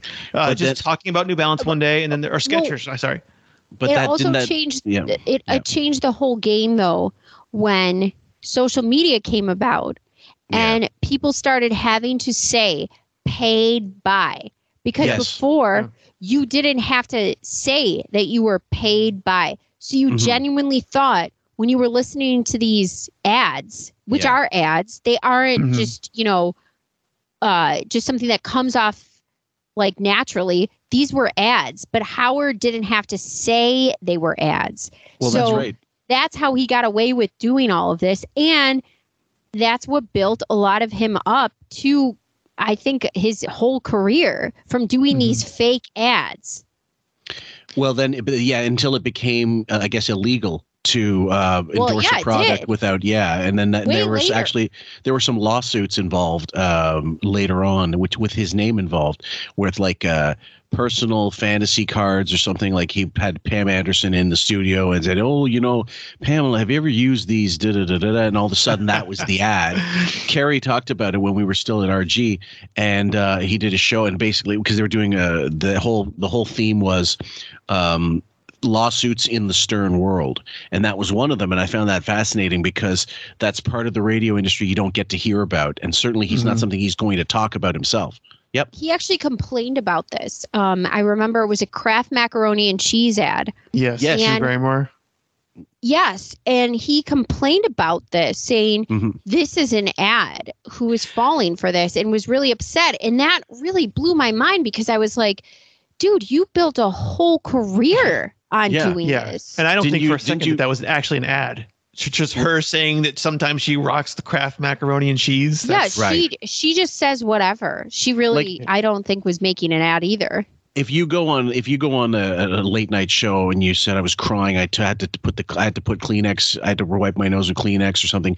Is that a Kleenex ad, or Right. Mm-hmm. is it so universally known Right. as tissue? You know, most people don't say tissue; they might say Kleenex. Um, you know what I mean? It's it's become ubiquitous. I, I at, at at any rate, la- so later on, the other then then it becomes. Yeah, I have a hard time. I'm not. Gonna, he, we couldn't get him to meet with sponsors. Chiasano said you're difficult when it comes to getting s- sponsorship money, and it really was about. At, I think at that point, I'm not getting enough dividends from the the, Mm. the live reads. I'm not getting enough of a percentage. I need more. Uh, that could him, be. him being Well- a dick about that.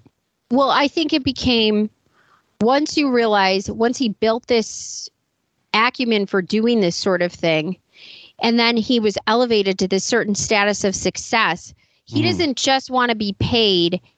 Uh, he just doesn't want to be paid like a fee, you know? Mhm, He wants mhm. a piece of the pie, Mm-hmm, Yeah. like Oh, an absolutely. actual piece of companies' pies. Yeah, well, you know, um, there's the advertising buy-in of you can advertise on the show, or for a premium, Howard will read the ad copy himself. Yeah. Now, I think Howard, like you just suggested, probably he, between he and Buckwall said, you deserve a much bigger cut if you're going to be reading these ads than what you're getting.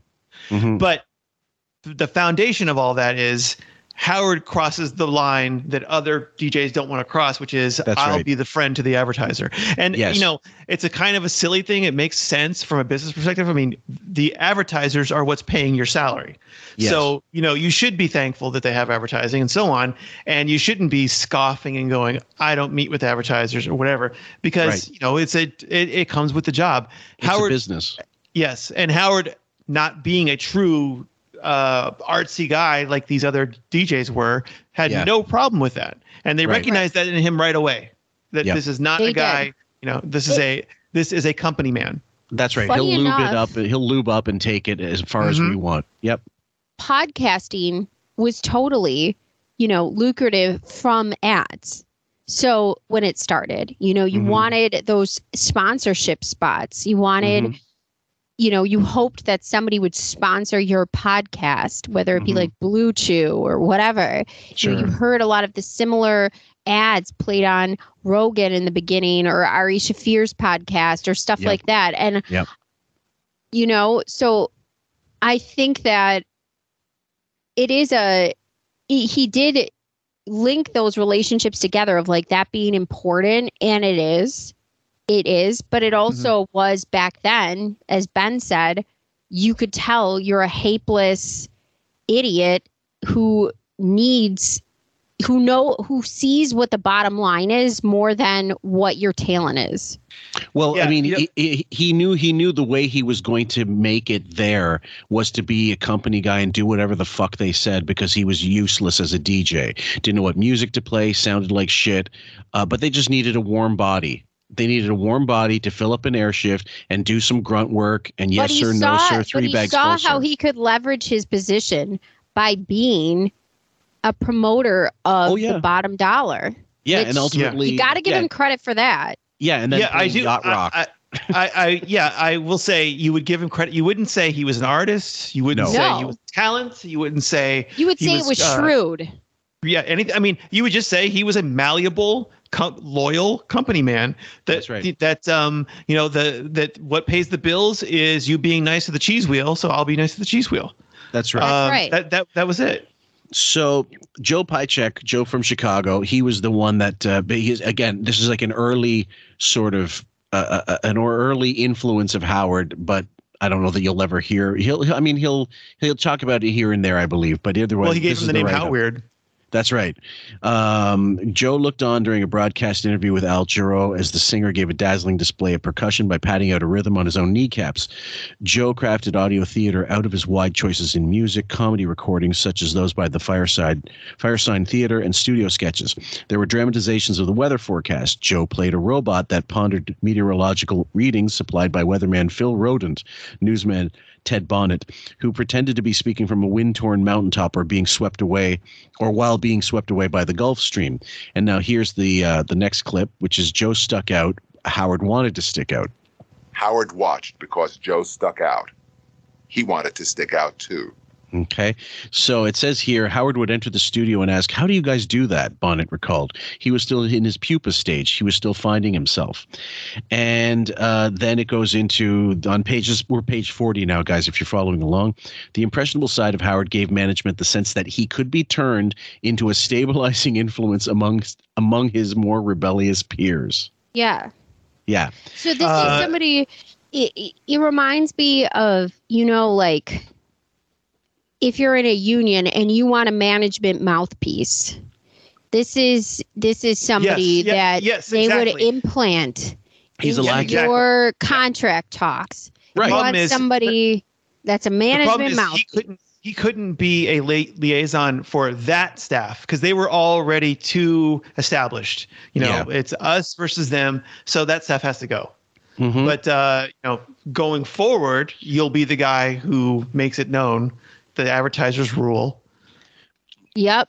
You're and also and also in the movie as opposed to the way he paints it in private parts where he's the he you know pig vomit which is actually you know a, a combination of people um or pig virus whatever they call it i think they call him pig vomit in in the in the movie um he's the corp he's he's trying to be anti-corporate or anti whatever Right. anti-establishment but he would be the guy in the suit in this situation and could And say it- listen i he, and he if he had the balls and was really honest would say i was that person i So- understand that situation so we could sit here and say like i did that it's kind of smart on howard's part especially if he doesn't have talent to go this Mm-hmm. Mhm. route right sure but the domino effect of what this does on free speech what this does on actual Well, that's- that's the part where it really really fucks things up Well, because yes. it it hurts it the- hurts talent that's- and it that's hurts right. the freedom of speech and creativity in DJs worldwide. If then you realize, oh, we need on air talent that's going to kowtow to this. Mm-hmm. We need on air air talent that's going to promote this.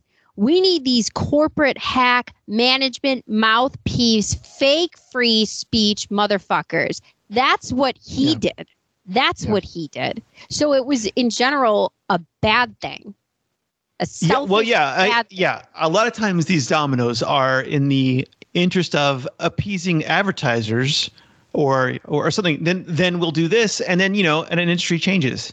You might be like, you know, we'll make some movies to babysit your kids, and then suddenly that's the only movies that are made. You know, Yeah. um, and so on, because those those are the ones that make money, and it is Mm-hmm. a business, and you understand they want to make money. They're not trying to uh, change your life. no Oh, and they're So, not trying to uh, reinvent the wheel for sure Right, right. And so the the disc jockey who no longer is the dirtbag stoner um who Right. you can't speak to uh but Yeah. is now the per you know the the permed guy in the in, in the turtleneck and um willing to do whatever it takes that's uh you know howard's that new generation of uh of, of Of- malleable guys who are on the side of the advertiser it reminds me a lot of the fourth state of journalism where it was you know you got these coffee drinking middle class people who want to go against the man and they want to stick up for the voices that aren't heard and then all of a sudden this is a bunch of kids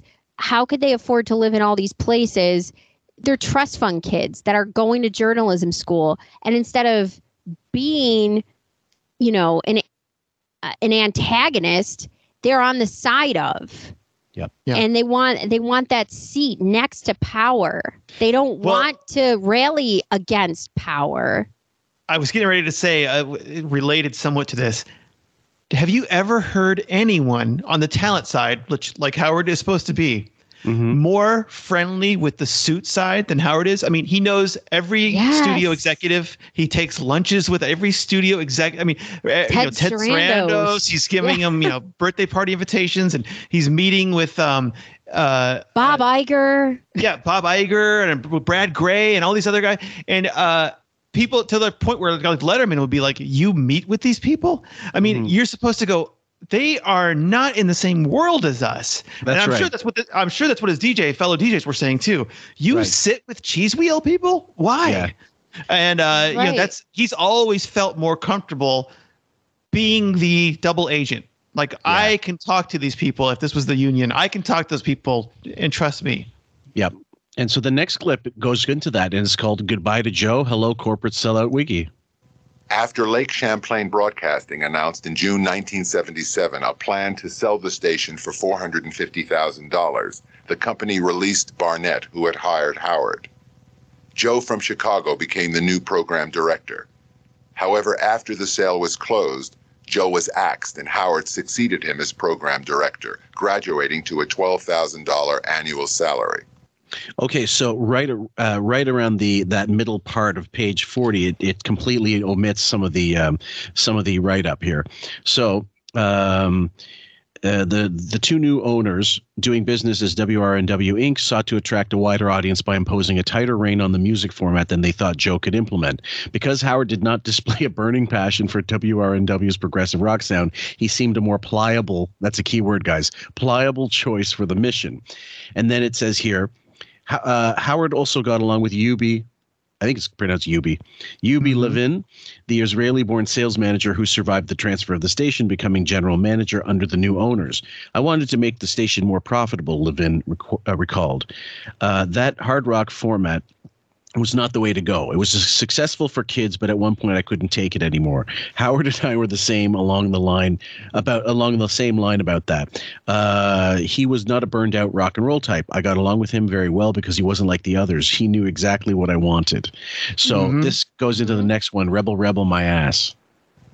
Howard's colleagues point to the sale of WRNW as the beginning of the station's end as an outlet for progressive rock unanimously recalling how much they liked Howard personally. They also cite his elevation to program director as evidence that he was essentially colorless and non combative, in Jekyll and Hyde contrast to the radio personality of today. Yeah, exactly. So, this is speaking to the exact point we were saying. You're a management mouthpiece, mm-hmm. you're a double yeah, agent. Yeah. You're you're gonna You're Tom Chiasano.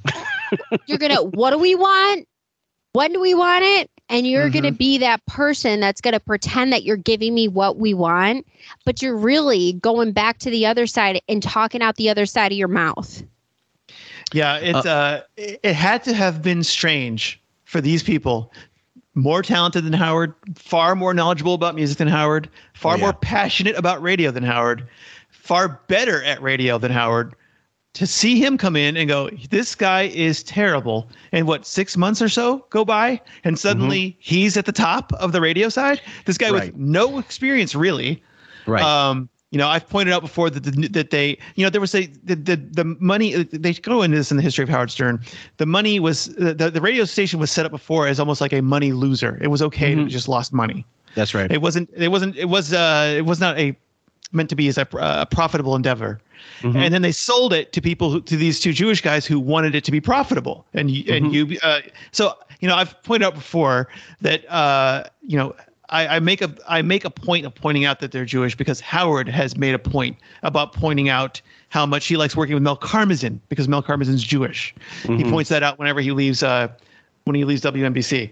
Um, I do think he probably plays up that he's Jewish and that the others aren't whenever um, it comes down to look i understand this is a business i understand yeah. you know um, the, these guys the, the, are not like us and so on um, it's, it's, possible it's very possible it's poss- yeah i would not be surprised and and i you know I, I, have to point this out i don't mean that as any kind of a judgment or anything like that i'm just saying he, he probably used whatever resources he could including yes. you know yeah. we're both also sort of, of like kin yeah Yes. Like it's it, you know, I'm a yid too. Like like let's right. let's break like, bread. You suddenly know, you can, he's showing up me. wearing uh, a yarmulke and all that kind of stuff.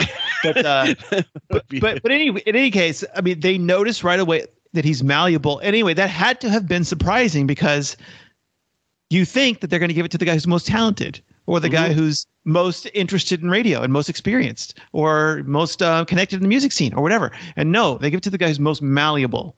Um, or or you see this as too what i think is the start of oh my gosh talent is no longer you know it seems like these strongholds of radio talent that are really just trying to say no we're going to play what we want to play we're trying to bring in this progressive rock we're trying to introduce things we don't care if it makes money because this is good shit and eventually it's going to catch on you know it's these creatives mm-hmm, right. and it seems like howard putting his flag in the ground of saying meh i'm going to i'm going to double i'm going to be a double agent that totally changed the game to where it is now where you have to be these people pleasing not yeah Yeah. not against the man type of people. Well, if if if he hadn't been that type, and or you know, you know if the station hadn't sold, who knows? I mean, you know, how different his life would have been. I mean, it's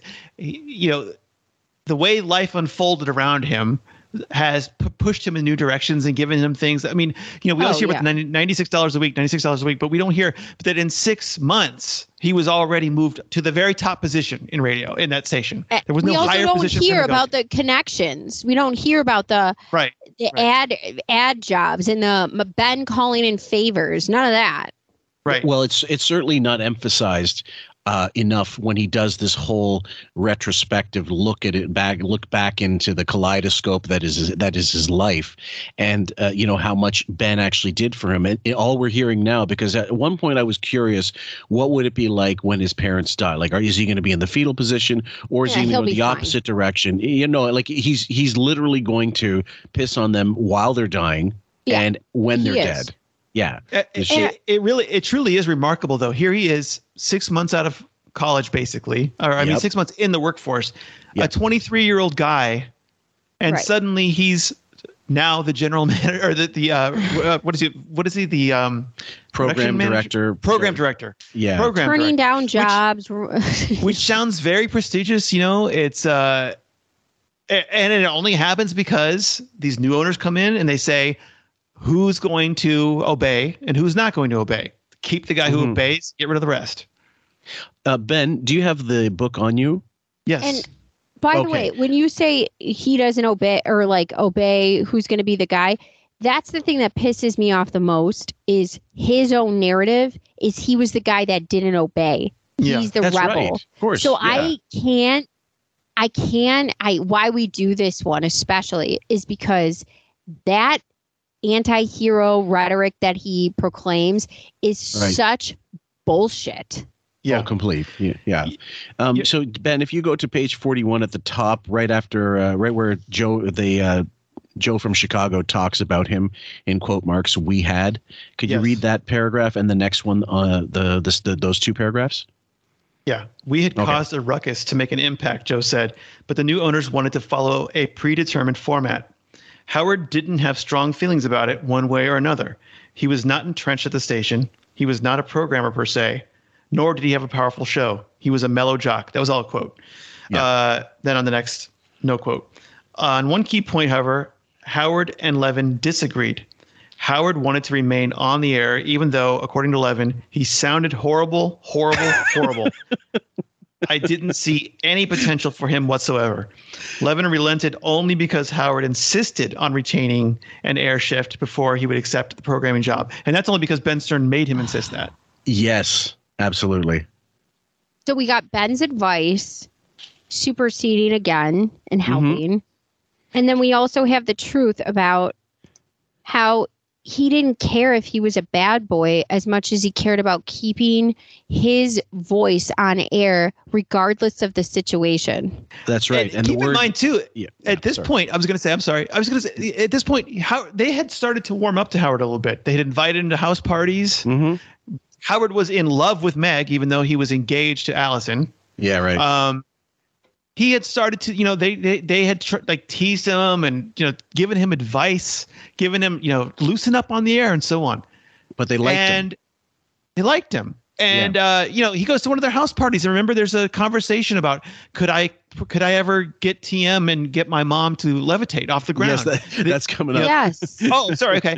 So in any case, he he was starting to befriend. I mean, these kids were th- these people were showing that they're not outsiders who are like you can't join our cool club. That's right. They were It ain't starting to that. wa- welcome him in, and suddenly he's like, "Goodbye." Right. Uh, I could. I stand to get promoted. Goodbye. Right. It's funny because in the 1970s, I'm thinking of the punk movement, which was um, a, a lot. It, it was so it was it, it became as in, in some ways as formulaic as as any other type of music. But in the genre, pe- like homosexuality was completely acceptable. Uh, men, women, it didn't matter. There were no real gender barriers in punk in terms of the audience and definitely in the uh, in the bands at the time. So oh, it was you actually look at like quite. uh documentaries on he what was it? E- that bar EBGBs or whatever. Uh, CBGBs. CBGB, sorry, That's in New York okay. City, Yeah. and you look at those scenes, there it's gender fluid across the map. I mean, That's you right. can't tell a girl from a boy and a boy from a girl in some Well, of those. yeah, Wayne And County these guys was uh, trans on stage. Jane County, when you know, eventually became Jane County. Yeah, Uh, I'm sorry, it's a huge regret to Howard that he didn't go. These guys used to go to CBGBs and invite Howard, and he wouldn't go with them. I So- believe 'cause he's that. Not, he's not interested in music. He's scared of the city, scared of the scene. Oh yeah, and so the next clip is called "Seals and Croft didn't seem to make it onto the Private Parts soundtrack." I wonder why. Could you imagine continuing to not do a- taking? Could you imagine not taking an invite there and seeing like Blondie or something? I mean, like what? Yeah, at that at the heyday. While continuing to do a four hour show each day, Howard steered WRNW toward softer rock. Okay. Fred Schreier, one of the new owners, found Howard to So one sec, like right, but I gotta go into this. So that's part of the book, and then it says you still had some freedom to choose, but instead of the Sex Pistols or James Gang, you were now playing Seals and Crofts, Carol King, and the other singer-songwriters. Recalled Bruce Figler, a disc jockey who had worked in the, who, the wee hours. The hard sounds of the Who and the Rolling Stones were all but eliminated. You got- And- and uh, how- so you were yeah. you were playing. You got a friend. so and Howard started to come across like an ever so serious program director and cheerleader. There has been a complete void in covering any kind of local issues. Everything from local government to happenings in the schools, just taking calls, speaking to people, finding out what Westchester's needs are. He told a freelance local freelance writer for the New York Times in 1978. That's our edge. That's the difference. Yeah, I gotta tell you, I gotta tell you that uh, that that guy, the guy saying radio needs to be local, local, local, local, is the same guy Howard fights all the time, saying they said they couldn't syndicate my show; it had to be local. They had to talk about local news, local Yep. school closings, local. That's you. So to, when you're on the side, when you're coming up, you're the Mm-hmm. guy who says it has to be local, local, local, local. As you're trying to expand and make more money, you go fuck these people who say it needs to be local, but that's Yeah. you. Yeah. Yes. And on top of it too, when he, he says finding out what Westchester really needs. If anybody knows what Westchester is, it ain't it ain't CBGBs. It's not, you know, it's not that scene. So It ain't the you're- dead boys. so what they were trying to do, what DJ should have done, like these people who were there, you're bringing a scene into that suburban, you know, you're bringing that upper crust community into the a scene, which is what your job should be as an on-air talent, not promoting so much of the boring. Right. Well, those guys had a sort of fantasy job as well because they were not ratings weren't measured. When you're when it's 3000 watts, you're not measured. So, you know, the, o- the only measure is can we get in more um, are, are people willing to pay to advertise on us? You know, Yes. that's really the only s- measurement of success. And Right. so if they say, you know, there's this new format called AOR, called soft rock, and Mm-hmm. people are willing to spend money on this. Whereas, you know, we're getting the cheese wheel now, we might be getting Cheesecake Factory later, or what- you know, Yeah. whatever. Yep. So, uh, so it's enticing, you know. So I, it's it's all business in the end. I mean, however romantic we want to make it, it's all business in the end. Mm-hmm. And um, and Howard did understand that then. Yep. be one Oh, of yeah. the most capable and young men on the staff, very pleasant and always very cooperative, the right man for the job. Okay, so Yeah. now we're going. Now we're on page forty-two, guys, and uh, this is uh, the, the next. There's next paragraph. uh, It's completely omitted. It just says um uh, radio. In a few months later, after he became the program director, a description of the station and radio guide, a bi-monthly publication, reflected the station's more serious demeanor. WRNW is a sophisticated rock format with a musical mix that includes the best in contemporary music as well as a combination of outstanding albums of the past. Uh, da, da, da, da, da. Howard broad, broadens the musical spectrum uh, with the emphasis on rock from oldies to new wave and sprinklings of jazz, soul, funk, and folk. I'm sure it was mas- mostly fucking folk, let's be honest. Um, And he, it says here he tempered his direction of WRNW's overall sound. He did not interfere with the other jocks because he didn't give a fuck about them and he didn't No, give a fuck about the exactly. music. Yes. The ones the ones who asked him for input were told, "You sound great. Don't worry about it." He wouldn't have listened.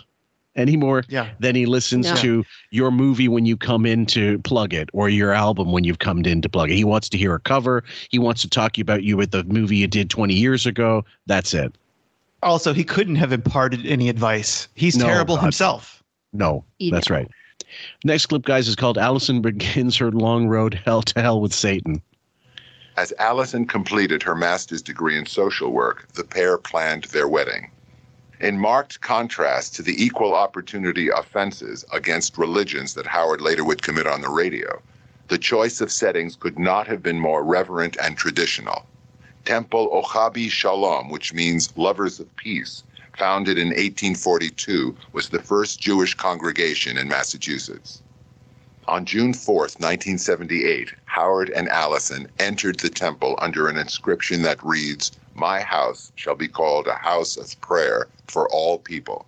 They were both 24 years old. I love that. I love that it was the House of Peace. Meanwhile, after 9 11, he was the one saying, let's bomb a random Muslim country. also they they left this out they said uh, was the first jewish congregation in massachusetts but then they said and the second oldest in new england so Mhm. we're basically talking you're talking old money you're talking Yes. old traditional everything when it, it says comes it was to founded. that It said it was founded in 1842. this isn't some happenstance of where you're deciding to get married this is Oh no, no. Allison's everything. father, I'm sure, paid for everything. She Oh, was yeah. uh, he was the president of a successful company, mm-hmm. a vacuum comp- company, if I remember right. Um, I believe so. yeah. So you did everything right Yes. Yeah. And uh, the next clip, guys, is called Wiggy Meets His First Robin Quivers. Maybe it was the love in his life, but Howard gained confidence as his programming stint progressed. Barbara Malmet, hired as news director in 1978, became his first Robin Quivers, as he commented on stories in her newscasts during the morning show they did together. Colleagues recall his broadcast from the Westchester premiere of Sergeant Pepper's Oh, sorry. Sorry, guys. Lonely Hearts Club Band. Although only a few people turned out to see the widely panned film, Howard stirred them to such a whooping frenzy that it sounded to WRNW listeners as if there were thousands. okay, now hold on. Sam, I would like you to read what's missing from the audiobook, and that is the third paragraph on this page where it says long accustomed to. this is this is pretty telling. long accustomed to bending his six foot five height through doorways, a giant among smaller people, he took advantage of WRNW's cramped quarters by reaching out and pinching other men's nipples when they had to squeeze past him in tight spaces. He also joked about flatulence, especially his own. Years later, he reveled in the memory of the time that two women from the station fled his farts at a local motel during the night, that he and several other staffers split the cost of a room during a snowstorm. What's more, Howard bragged about his hefty size of his bowel movements, going so far as to leave the toilet unflushed and insisting that production director Jeff Levinson go peek at his output. okay, so so it's just it's revolting. Either way, the next clip is called Mr. Gould seems to avoid all the gay stuff on this page for some reason. He was always engaged in some form of self denigration, said Jeff Levinson, who collaborated with Howard on many commercials. He seemed wildly uncomfortable in his own body. Gross as some of Howard's gestures Um, Oh, were. sorry. Before I go into that, could you read the paragraph about that Meg Griffin, the next one, Ben? Oh, I'm sorry. I closed my book. What page? Oh, is I'm this? sorry. Uh, page 43, right after, uh, right, it's a second last Okay, paragraph. disc jockey Meg Griffin. yeah. Disc jockey Meg Griffin. To see him back then was like seeing a Beavis and Butthead nerd kind of a guy. He had thick glasses and was much heavier. His short hair was like Brillo. It was a real unfortunate look. He may have dwelled on them in order to lance larger anxieties about his physical awkwardness. He was like a comedian who secretly cries behind his laughter. His keen interest in his plumbing system may have been his unconscious way of jettisoning heavier baggage so that he could more easily struggle with managerial responsibilities. He was an anxiety ridden guy, Levinson added. Life made him anxious, whether it was the boss coming in today or the commercial reading he had to do at 2 o'clock. Howard had yet to figure out a way to package his neuroses Uh, and sell wait. them on the radio, but he had It's learned a- how to cope with stress. Yep. It said they left this out. Commercial Yeah. reading he, he had to do at two o'clock. All sorts of things made him nervous. And what Mm-hmm. Mhm. this goes back to what Ben said. Any responsibility makes Howard nervous. Mm-hmm. Anything. Yep. Yeah. Absolutely. Whether it be this innate shit that anybody knows that they have to do every day. Mm-hmm. I mean, it, could you imagine getting up in the morning and you realize you got to start your car and you're having a fucking anxiety attack because you got to leave your house, you got to start your car, Mm-hmm. Mhm. or you have to make breakfast? That makes you nervous. That would Mhm. Mm-hmm. be the same fucking thing. Like, you got to do a commercial read at Yeah, two o'clock. just like you did, just like you did yesterday. Yep. I, I mean, what? Yeah. Well, I mean, it, it goes it goes hand in hand with what we what Chicago Bob has told us about uh, NPD. They were they hate responsibility. They want to act like the the god of all they survey, but they don't actually want to do and make the decisions necessary in certain positions of power. Um, yeah, Sam. This this goes in line with so imagine how much he dreads that sort of you know nothing of a responsibility. Think Mm-hmm. about when it comes to a responsibility of having a family. Mhm. When it comes to raising children, Oh, yeah. When it comes to having a marriage, like Taking care of his parents, uh, every You- aspect of his being. that has to crush him. That's why he runs away from it all. Well, it- the thing is, he loves to delegate and resents having to pay the people he delegates to. That's right.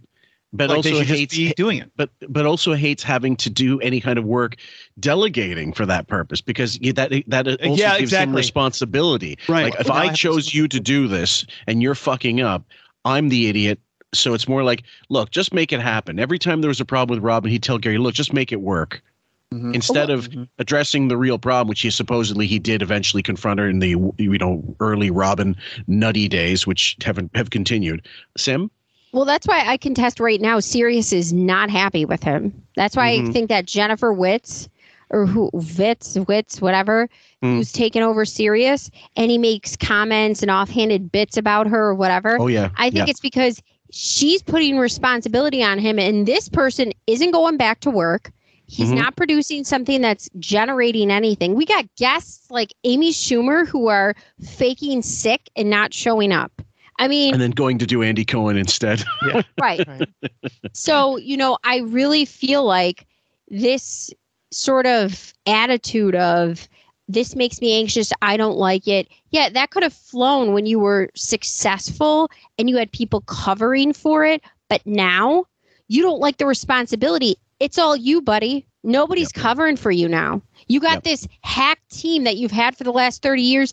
Fred ain't pulling for you. Bowie's not doing shit. What do you got? Marcy? I mean, Yeah. Uh, the next clip is t- uh, TM. It's called TM Soothes the Savage Pelican. Howard practiced transcendental meditation as faithfully as a monk says his morning and evening prayers. He was never too busy to drop everything and do it, usually once in the morning and again in the afternoon. So there's later in the paragraph, it says later his colleague Bar- Barbara Freeman would give him the keys to her home near the station so that he could meditate in a quiet environment. He liked his alone time, she said. It was a very private thing with him. Well, she wouldn't have been in danger with him. Um, and then it says it later in the next paragraph, it says private but not always out of view, seated on occasion in the production studio, eyes closed as he silently repeated a mantra. He appeared as if he had nodded off to sleep, which we figure out he must have been anyway. He admitted, he admitted to Benjamin it ma- only more always recently. said this was napping. It was nap time. Yeah, it was not. And that says uh, he looked like someone's grandmother taking a nap. Levinson recalled. why? Why gender switch him like that and say someone's grandmother? Right. I wonder. He had a mustache. Yeah. At the time. He Grandmother. does because he seems so. To me, his body seems so feeble, thin, and his limbs and movements seem feminine. Yeah, and the dowager hump. He seems like an old lady in his Yeah. Yeah. movements. He's got the shawl. Yeah. Yes. I, I, you know, I think he sleeps twelve hours a day, and that's not counting meditation. which is probably another nap. I think it's totally another another nap. Uh, the next, par- the last paragraph of the page. This again, this is not in the audiobook, guys. Howard was so impressed by the stress relieving power of meditation. Uh, I'm going to call it napitation now. Uh, that he discussed the psychic possibility of being able to levitate himself and others. He and Allison once threw a party, and I remember that he talked about whether it was possible to levitate his mother. Barbara Malmet said. Joe would Chicago. Joe from Chicago would ask, "How's the levitating going?" Howard's interest from this heady area affirmed Joe's choice of nickname. How weird! It, it is Yeah. crazy. If you watch, like, I watched this documentary calling Surviving Death, and Mhm. it talks about people who do seances and they physically can manifest things from the spirit world into the real world, supposedly. And it's called ectoplasm. And um, I guess this has been studied and stuff in colleges, and there's physicalness to their seances. This is how good these mediums are, supposedly. Okay. So I sort of believe Howard thinks that he can somehow have this energy if he repeats this mantra so much he can manifest this energy and i truly believe he's one of these dopes that thinks this is possible Uh, well, tr- one of the um, promises of transcendental meditation, there's this thing called the City Program, and it's called yogic flying. And the claim is that you can actually fly uh, when you reach a certain level. He actually talks about this in Miss America when he meets Michael Jackson. They both start Mhm. discussing this because they were both into it. Um, and so, you know, it's a scam. It's not really flying, but they. Uh, the believers believe that it is flying. That it, did- I mean, because they haven't witnessed it, they've only heard about it. Right. Um, there's a, I just typed it in, and there's some YouTube videos of it, and obviously they're just hopping up in the air. They're not flying. it looks stupid as hell. But uh, you know, when It's you're the Easter picturing egg it, describes to you, you're going, Jesus, I could fly through the air like that. So uh, it wasn't his idea necessarily to just levitate his mother. This was something that it was a promise of, Yeah. uh, you know, go deeper into this, and you're gonna be able to learn how to fly. Mm-hmm. I really truly think that it's a sucker who just thinks these things and believes this stuff. And it's interesting that Michael Jackson, of all people, would be talking to him about it because he had this magical sort of thinking of things too. Oh, now I and who's will Peter Pan say, more than Michael Jackson? I, no kidding. Yeah. But I will say there is. You don't have to go this route. Like you can believe, you can manifest things within yourself if you have a talent that can be, you know, transcendental. That can be amazing and kind of pull into the universe that's going to affect people like nobody else, like a talent like Michael Jackson. Or do you know what I'm saying? That sort of thing to manifest is fine. But to think you're going to make people fucking fly, I mean, you have funny. to be an idiot. you mentioned you well well we're well, he is a 79 after all well it's it's uh, you, you mentioned the michael jackson meeting and in private parts he does they did at some point i don't know if it was a photo shoot or a sketch on the old e show where he dresses like a boy in how in michael jackson's That lap. was, I believe, the opening of New Year's Rotten Eve or something like that. Yes. oh maybe maybe Yeah. okay It was. because i haven't seen it uh, and so And then he's, he hires a, a dwarf who he's trying Yes. to seduce. Yeah. yeah and i'm thinking to myself no one enjoyed that photo shoot more than howard Right. Yeah. It was an actual skit. It was uh, not a photo shoot so much as a skit. yeah, right I, that, I mean the dressing the dressing up aspect Oh, of it. right. yeah Don't don't you really think though that these artists or these people who wish to do these things, I I, th- I think it's like you want to impart something on the world that is transformational to other people. That your art, your thing that you're doing is the transformational thing that that's the thing that sends you know hairs up on everybody's neck like when michael jackson did the moonwalk for the first time Mhm. or you heard billie jean or you you know that's the thing that changes the universe you don't i don't think about you want to make people fly well le- okay well either way the no you're right it's a talent You- like if you if you if the self-belief is one thing and using that and channeling that into your actual endeavors your work and so in that sense howard did Uh, he didn't. I don't know if he elevated the medium, but he certainly translated it into money, lots of money, lots of power, um, ad revenue, certainly for a lot of people for many, many years, and managed to conceal the fact that really, re- you know, realistically, he was the sum total of DJs he'd copied from, stolen from, heard, listened to, worked with, etc. And then,